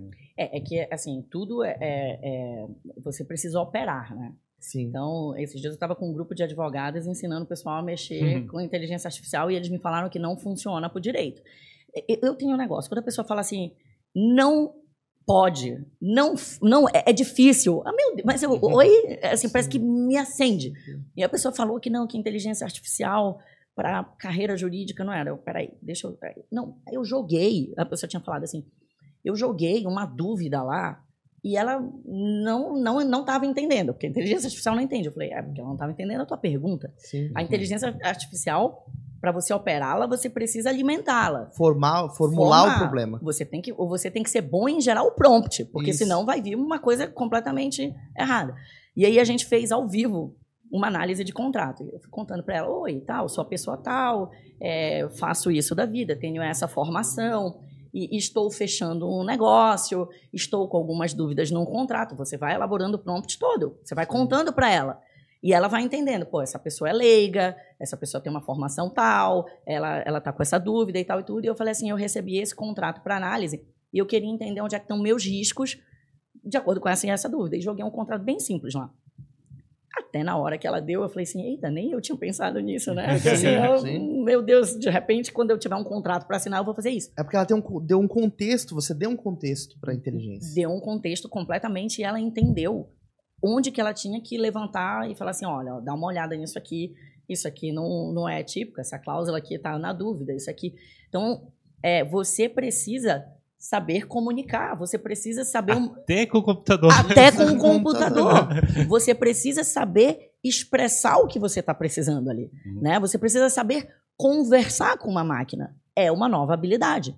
E os profissionais da comunicação vão ter que se apropriar disso para poder, inclusive, disseminar esse conhecimento, né? De Uhum. como que você se comunica com o celular, né? É aquilo que eu, que eu falei. Para falar com humanos, legal, aceito o seu elogio que eu me comunico super bem, mas eu me comunico super bem com humanos. Se pegar o celular e falar, oi pessoal, né? Você me segue lá no Instagram, você vê que eu, eu travo, eu ainda fico um pouco, né? Mais assim, evito aparecer. É, mas é é uma, uma outra competência. E agora você vai ter a competência aí de comunicação para poder comunicar com, com máquina. E que coisa doida esse relatório, né? The Future of Jobs. Porque, assim, ele vai te dando é, perspectiva num prazo super curto, o prognóstico para quem ainda não entendeu né, que o digital não é uma opção é bastante ruim, porque tudo que está lá está nesse sentido, está caminhando nesse sentido. Teve uma pesquisa recente, inclusive, sobre carreiras, é, que perguntava, eles pegavam os dados do Google de, de busca sobre carreiras e, e montaram um relatório mostrando a, a população mundial o que, que elas entendem, quais são as carreiras mais aspiracionais. Então, se você for lá para o velho mundo, as pessoas ainda querem ser advogadas, as pessoas ainda querem ser médicas, carreiras mais tradicionais. Né? Nos Estados Unidos, a carreira mais aspiracional é piloto, eu não entendi direito. Que, queria perguntar, inclusive, para quem fez a pesquisa para esmiuçar um pouco mais, mas assim, se você for é, para países que a população é um pouco mais velha, você vê que o interesse nas carreiras tradicionais ainda é maior. Quando você olha América Latina, inclusive o Brasil, as carreiras mais aspiracionais são youtuber. Porque a pessoa acha que o quê? Que é lá que está a grana, né? Ele fala, pô, tem tanta gente na internet, e aí a ferramenta que a pessoa conhece é o YouTube, ele quer ser o youtuber. Né? É, e, e, as pessoas é, é, querem estar nesses espaços e já ambicionaram aquilo dali como carreira. Aí teve uma outra pesquisa do Credit Suisse dizendo que até 2026 a população de milionários no Brasil vai dobrar. Oba! Né? Uhum, e é milionário de verdade, né? É milionário em dólar. Eles estão falando assim, não, quem vai ter acima de um milhão de dólares, é, a, essa população vai dobrar. É, e beleza, da onde que a gente acha que os novos milionários virão? Por quê? Você tem uma população de quase é, 220 milhões, que já sabemos que 60% disso é de millennial para cá. Você está vendo que 91%, 92% dos brasileiros têm acesso à internet, 85% têm celular. Né? É, você acha que esses novos milionários vão vir da onde? Que tipo de negócio essas pessoas vão estar tá tocando? É o digital. Tá, tá, tá muito claro, né? claro. que é o digital. É... A, gente, eu, a gente sempre conversa sobre a questão da, da, da, da fabricar a, a, figura do herói, né? Porque o herói, teoricamente, é as nossas referências, onde a gente pega as virtudes, os elementos, as coragens para poder fabricar o nosso futuro. E, de certa forma, as pessoas aqui no Brasil, de certa forma, estão tentando é, pegar esses youtubers como sendo as referências heróicas para basear a estrutura de vida, né? Eu acho que talvez seja um pouco esse lado, né? De chegar e pegar essa experiência. Tanto que talvez esse lado que a gente fala aqui dos, como é que é, dos influencers milionários que ficam usando carrão, né? Eles estão fabricando essas figuras heróicas. Eu não sei se é bom ou é ruim, né? Talvez esse lado que eles estão sendo construídos, mas eu acho que a gente é, precisa também construir isso, né? Fabricar, contar histórias bacanas, contar histórias de pessoas legais e coisa parecida para fabricar essas referências para as gerações que estão vindo aí. É, eu acho que a jornada do herói é muito boa se a pessoa for um herói de fato. Uhum. onde, onde é inóspito, é porque às vezes você cria a figura do herói, mas o cara não é um herói. Uhum. É fabricado. É, ele é fabricado. Uhum. Ou ele é um herói, mas não pelos motivos que é, é legítimos. Então, o que é um herói para você? O herói para você é uma pessoa que está desfilando de carrão. Legal, mas assim, o que que tornou essa pessoa um herói na sua concepção? Foi ele ter o carrão? Não importa quem comprou o carrão, não importa se foi o pai, não importa se foi uma herança, não importa se ele fez uhum. alguma coisa ilícita para ter aquele carro. Assim, o que, que é o herói? É só porque ele dirige um carro maneiro? É, ou ele se tornou o seu herói porque ele construiu alguma coisa que possibilitou ele a comprar aquele carro. É uma coisa completamente diferente. De novo, sim, a gente volta para os motivos, né? Por que Exatamente. você está querendo fazer isso? Por que uhum. você está querendo fazer isso? Então, é, é de novo, não tem nada, problema nenhum você ter uma ambição é, que se converta em, em, em bens materiais. Né? Todos nós temos ambições que se convertam é, em bens materiais. Mas você tem que conectar aquilo dali é, ao, aos seus porquês, Sim. ao seu propósito. Né? É, o, o, herói em si, ele passa por um, perrengue, né? Ele passa, a história de um herói sempre passa por um desafio, né? Um, uma, uma coisa que ele tinha medo de assumir acabou criando a coragem para fabricar aquela energia para fazer a, a passagem daquele obstáculo que ele teve na história da vida. E, de certa forma, a gente está sempre buscando isso, né? As histórias são contadas dessa maneira é, acertar esses heróis que a gente vai colocar na cabeça das crianças que estão vindo aí é que acho que é o desafio que a gente vai ter que fazer. É, é porque é tudo uma questão de referência, né? É. A, a, gente, como ser humano, a gente vai criando é, as nossas referências. Um, e às vezes até de uma maneira inconsciente. Né? Eu acho que na ma maior é. parte das vezes você vai criando referências de maneira inconsciente. É, quando eu contei é, num talk que eu fiz exatamente as falas é, dos meus pais que eu contei aqui para vocês que me marcaram, quer dizer, você tem uma obrigação de ir muito uhum. mais longe. E, e, meus pais me cobram zero isso, mas assim, aquilo me tocou. E da mesma maneira, dependa porque você quer e não porque você uhum. precisa, você percebe o quanto que às vezes a gente fala as coisas ao Léo, acho que eles nem imaginam que isso tenha impactado tanto a minha vida, você fala as coisas ao Léo, mas como você é referência para alguém, a, a, aquele alguém que ouviu aquilo, aquilo vai cair de uma maneira, opa, diferente, uhum. né? Então, é, e, e isso me ajudou muito na real, né? Ter essa referência é, nos meus pais é, e ter a, a, como referência algumas falas é, deles e de outras pessoas que me possibilitaram sempre olhar a vida com otimismo, olhar a vida com possibilidades, né? É, não ter medo, mas quando tiver, e mesmo assim, né? Isso, isso me ajudou muito. Tem uma coisa que é muito engraçada, que o meu filho chegou um dia em casa e eu tinha perguntado para ele do, do, futebol. Ele falou: Ah, mãe, eu não jogo mais futebol. Aí eu falei: Por quê? Ele, porque eu sou ruim. eu falei, mas, mas é motivo para você jogar. Ele, não, mas aí eu vou, vou sempre perder. Eu, tá bom. E eu fiquei com aquele negócio na cabeça. Eu falei assim, meu Deus do céu, que, que geração é essa? Que já fala assim, se for para perder, eu nem vou. Hum. Porque assim, você vai perder muito até você ganhar, né? E daí eu comecei a praticar um esporte, né? Eu comecei a praticar o beach tênis. E eu perco horrores, uhum. porque eu sou ruim, é, mas me divirto um monte. E toda vez que eu chego em casa, eles falam, e aí, mamãe, ganhou? Aí eu falo, eu ganhei algumas, perdi várias, mas eu vou continuar treinando. E agora eles já entenderam que o jogo funciona assim. Né? Eles já entenderam que tá bom, você é ruim, querido. Para você ficar bom, você tem que ser ruim. Você vai ser ruim durante muito tempo e você vai fazer aquele negócio. Então você vai buscando na vida algumas referências. Se você deixa uma criança dessa, dessa geração, que é uma geração que se blinda de frustração, né? É, não se frustrar, você vai cegar. E, esses dias eles estavam com raiva porque eles estavam lá o, o a propaganda no YouTube parou no meio do filminho deles e eles desesperados, aí eles vão na tela da, da TV, Sim. porque eles acham que é tudo touch, né? Aí eles lembram que não é um tablet, aí eles pegam o controle e começam, aí começa, ai, que propaganda chata, querido. Uhum. Na época que a gente assistia desenho, lá no, no, na Xuxa, que a gente tinha que assistir lá é, um minuto de propaganda, a gente não, não tinha, tinha como opção. pular. Não, não tinha como pular. Sim. E não era propaganda interessante pra gente, né? Sim. Uma das coisas que fica a gente imaginando é que, por exemplo, a gente vê o, o pessoal consumindo podcast, fazendo, escutando uma, mais de uma hora de uma conversa, assim, é, e o que, que, faz as pessoas ficarem ligadas né, com, uma, com uma conversa? Meu entendimento cai muito nessa questão né, de chegar assim, eu, pô, eu queria pegar a referência daquela pessoa, eu queria pegar a história heróica daquela pessoa. É um pouco de, desse negócio que eu acho que é legal, né, de chegar e fazer to o toque nas pessoas através desse processo de comunicação. Acho que é o, é o, desafio que a gente gosta de fazer aqui do podcast, né, Dino? Isso, é, é isso que a gente é, Eu acho que, é, eu não sei, assim, eu, eu, fico, eu fico assim, como propósito, eu acho uma coisa muito legal da gente chegar e contar histórias assim como a tua, a tua história, a história de chegar e construir alguma coisa, os perrengues, tentar de um jeito, tentar de outro jeito. É, é a mesma coisa né, do que você tinha falado do beach tênis, ou assim, a gente, na realidade, a gente, de certa forma, precisa ser tocado por isso, passar por, pelos perrengues, pelos desafios e construir alguma coisa. É, completamente.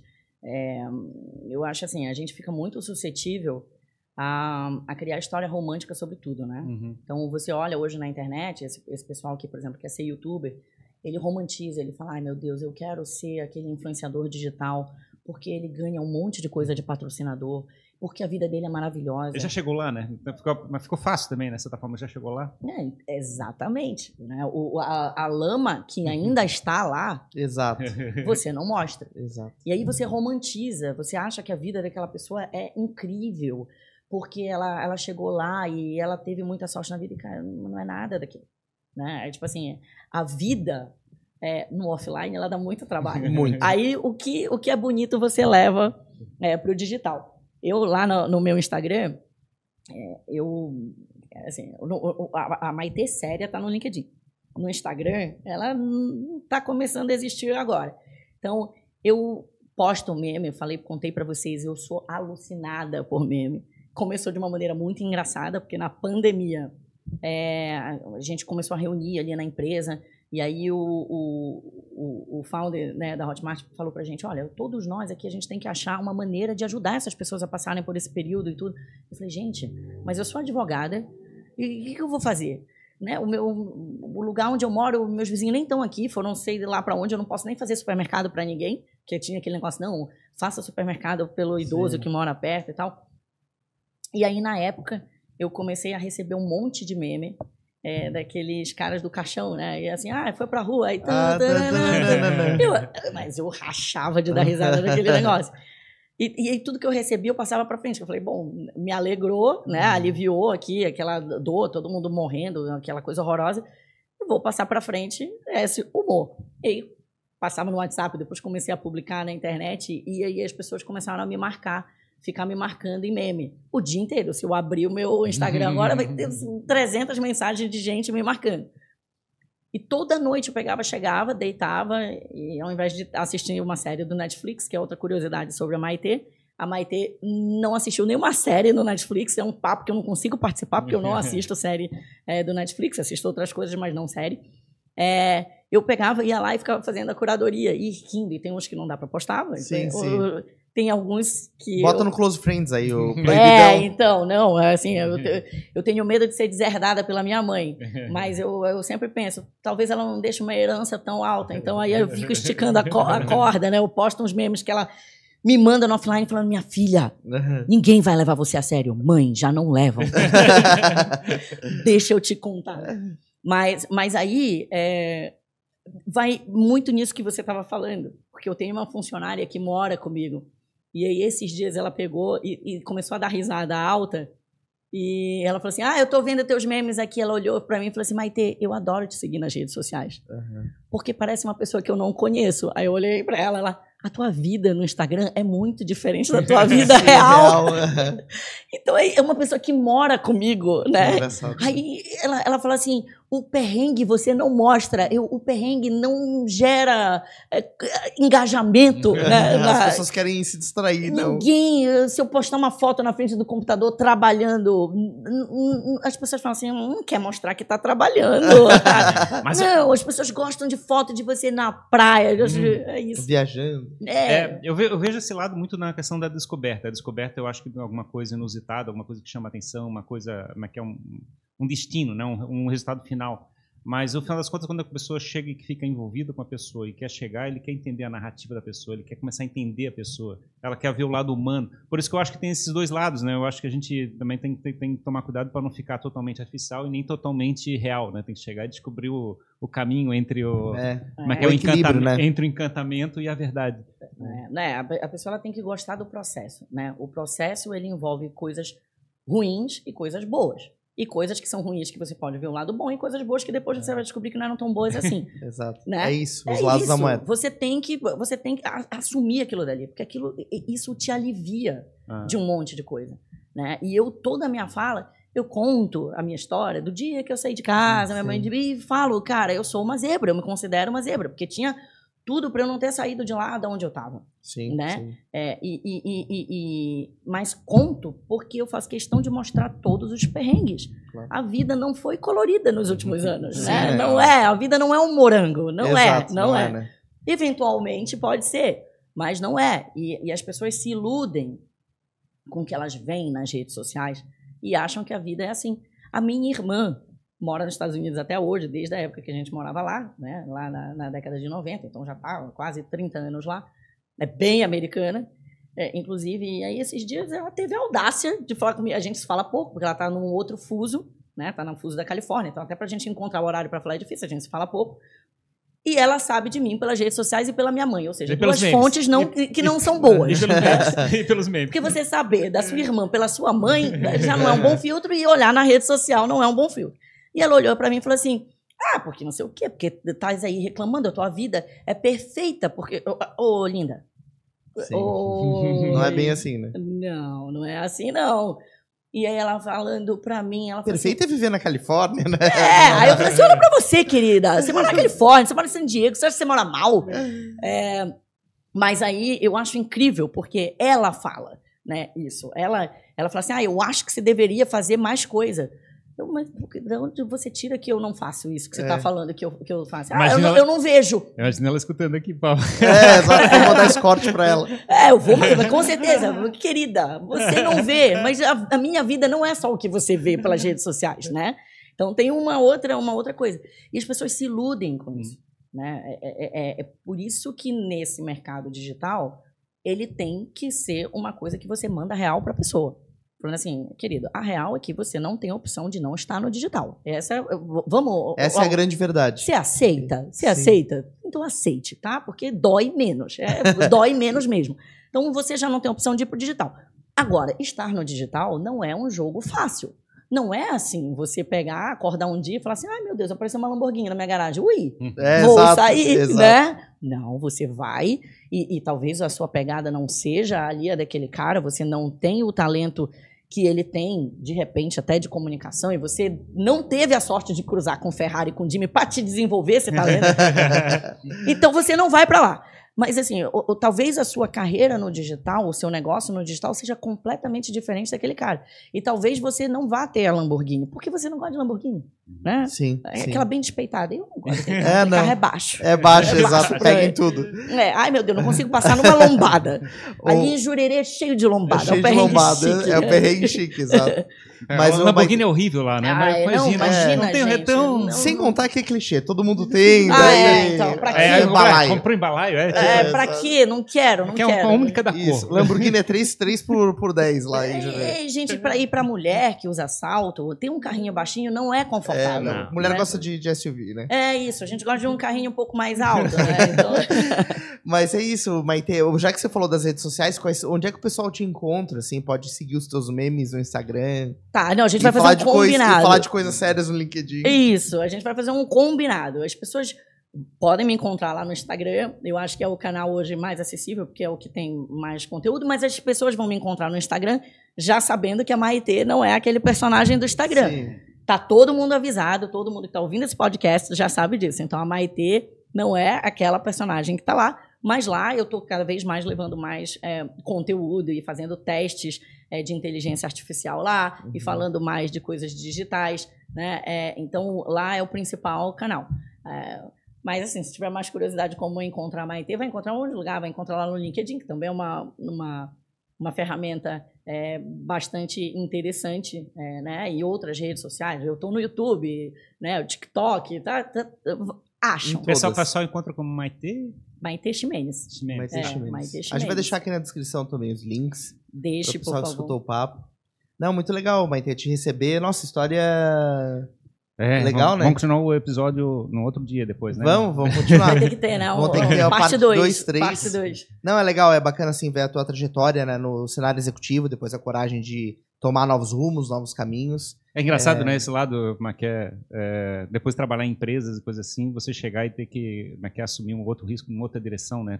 Perdendo o chão e começando de novo, né? Esse, esse, passasse por várias dessas, né? Então é, é engraçado, assim. É, é um preparo, né? É, é, e, de novo, na linha do não vamos romantizar, é um preparo. É. Né? Eu, para fazer esse movimento, eu fiz muita terapia. Sim, claro. imagino. E eu precisei ouvir muito do meu terapeuta falando assim, Maite, a tua energia é diferente quando você fala do que você faz e quando você fala do que você gostaria de fazer.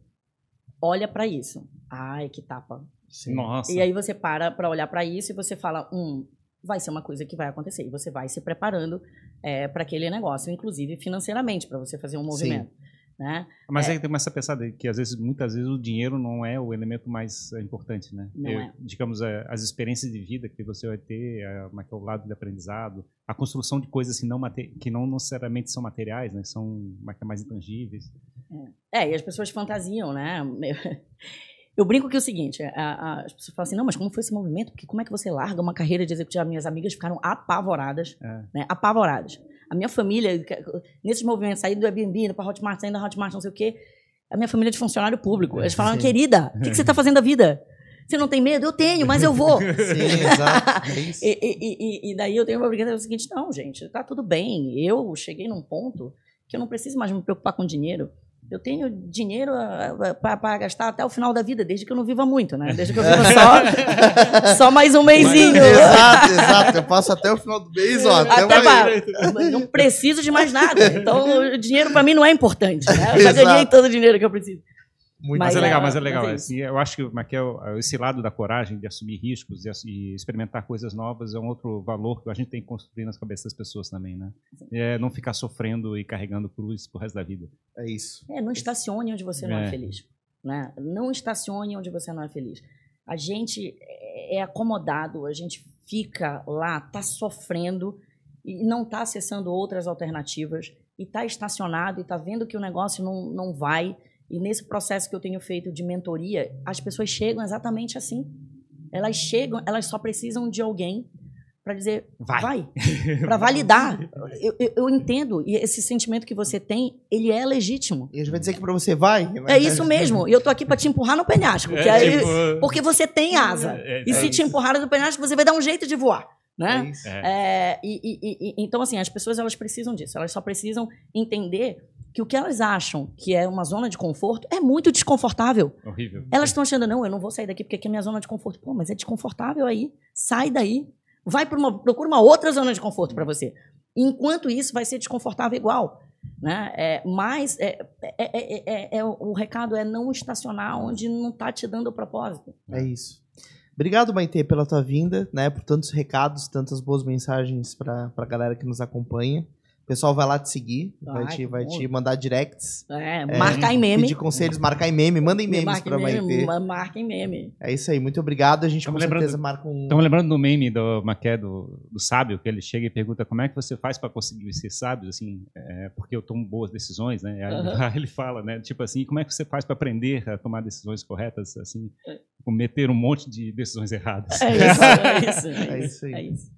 Muito obrigado, então, né? Tá sempre convidada para voltar aqui para conversar com a gente. Eu que agradeço, pessoal. Um papo incrível. É...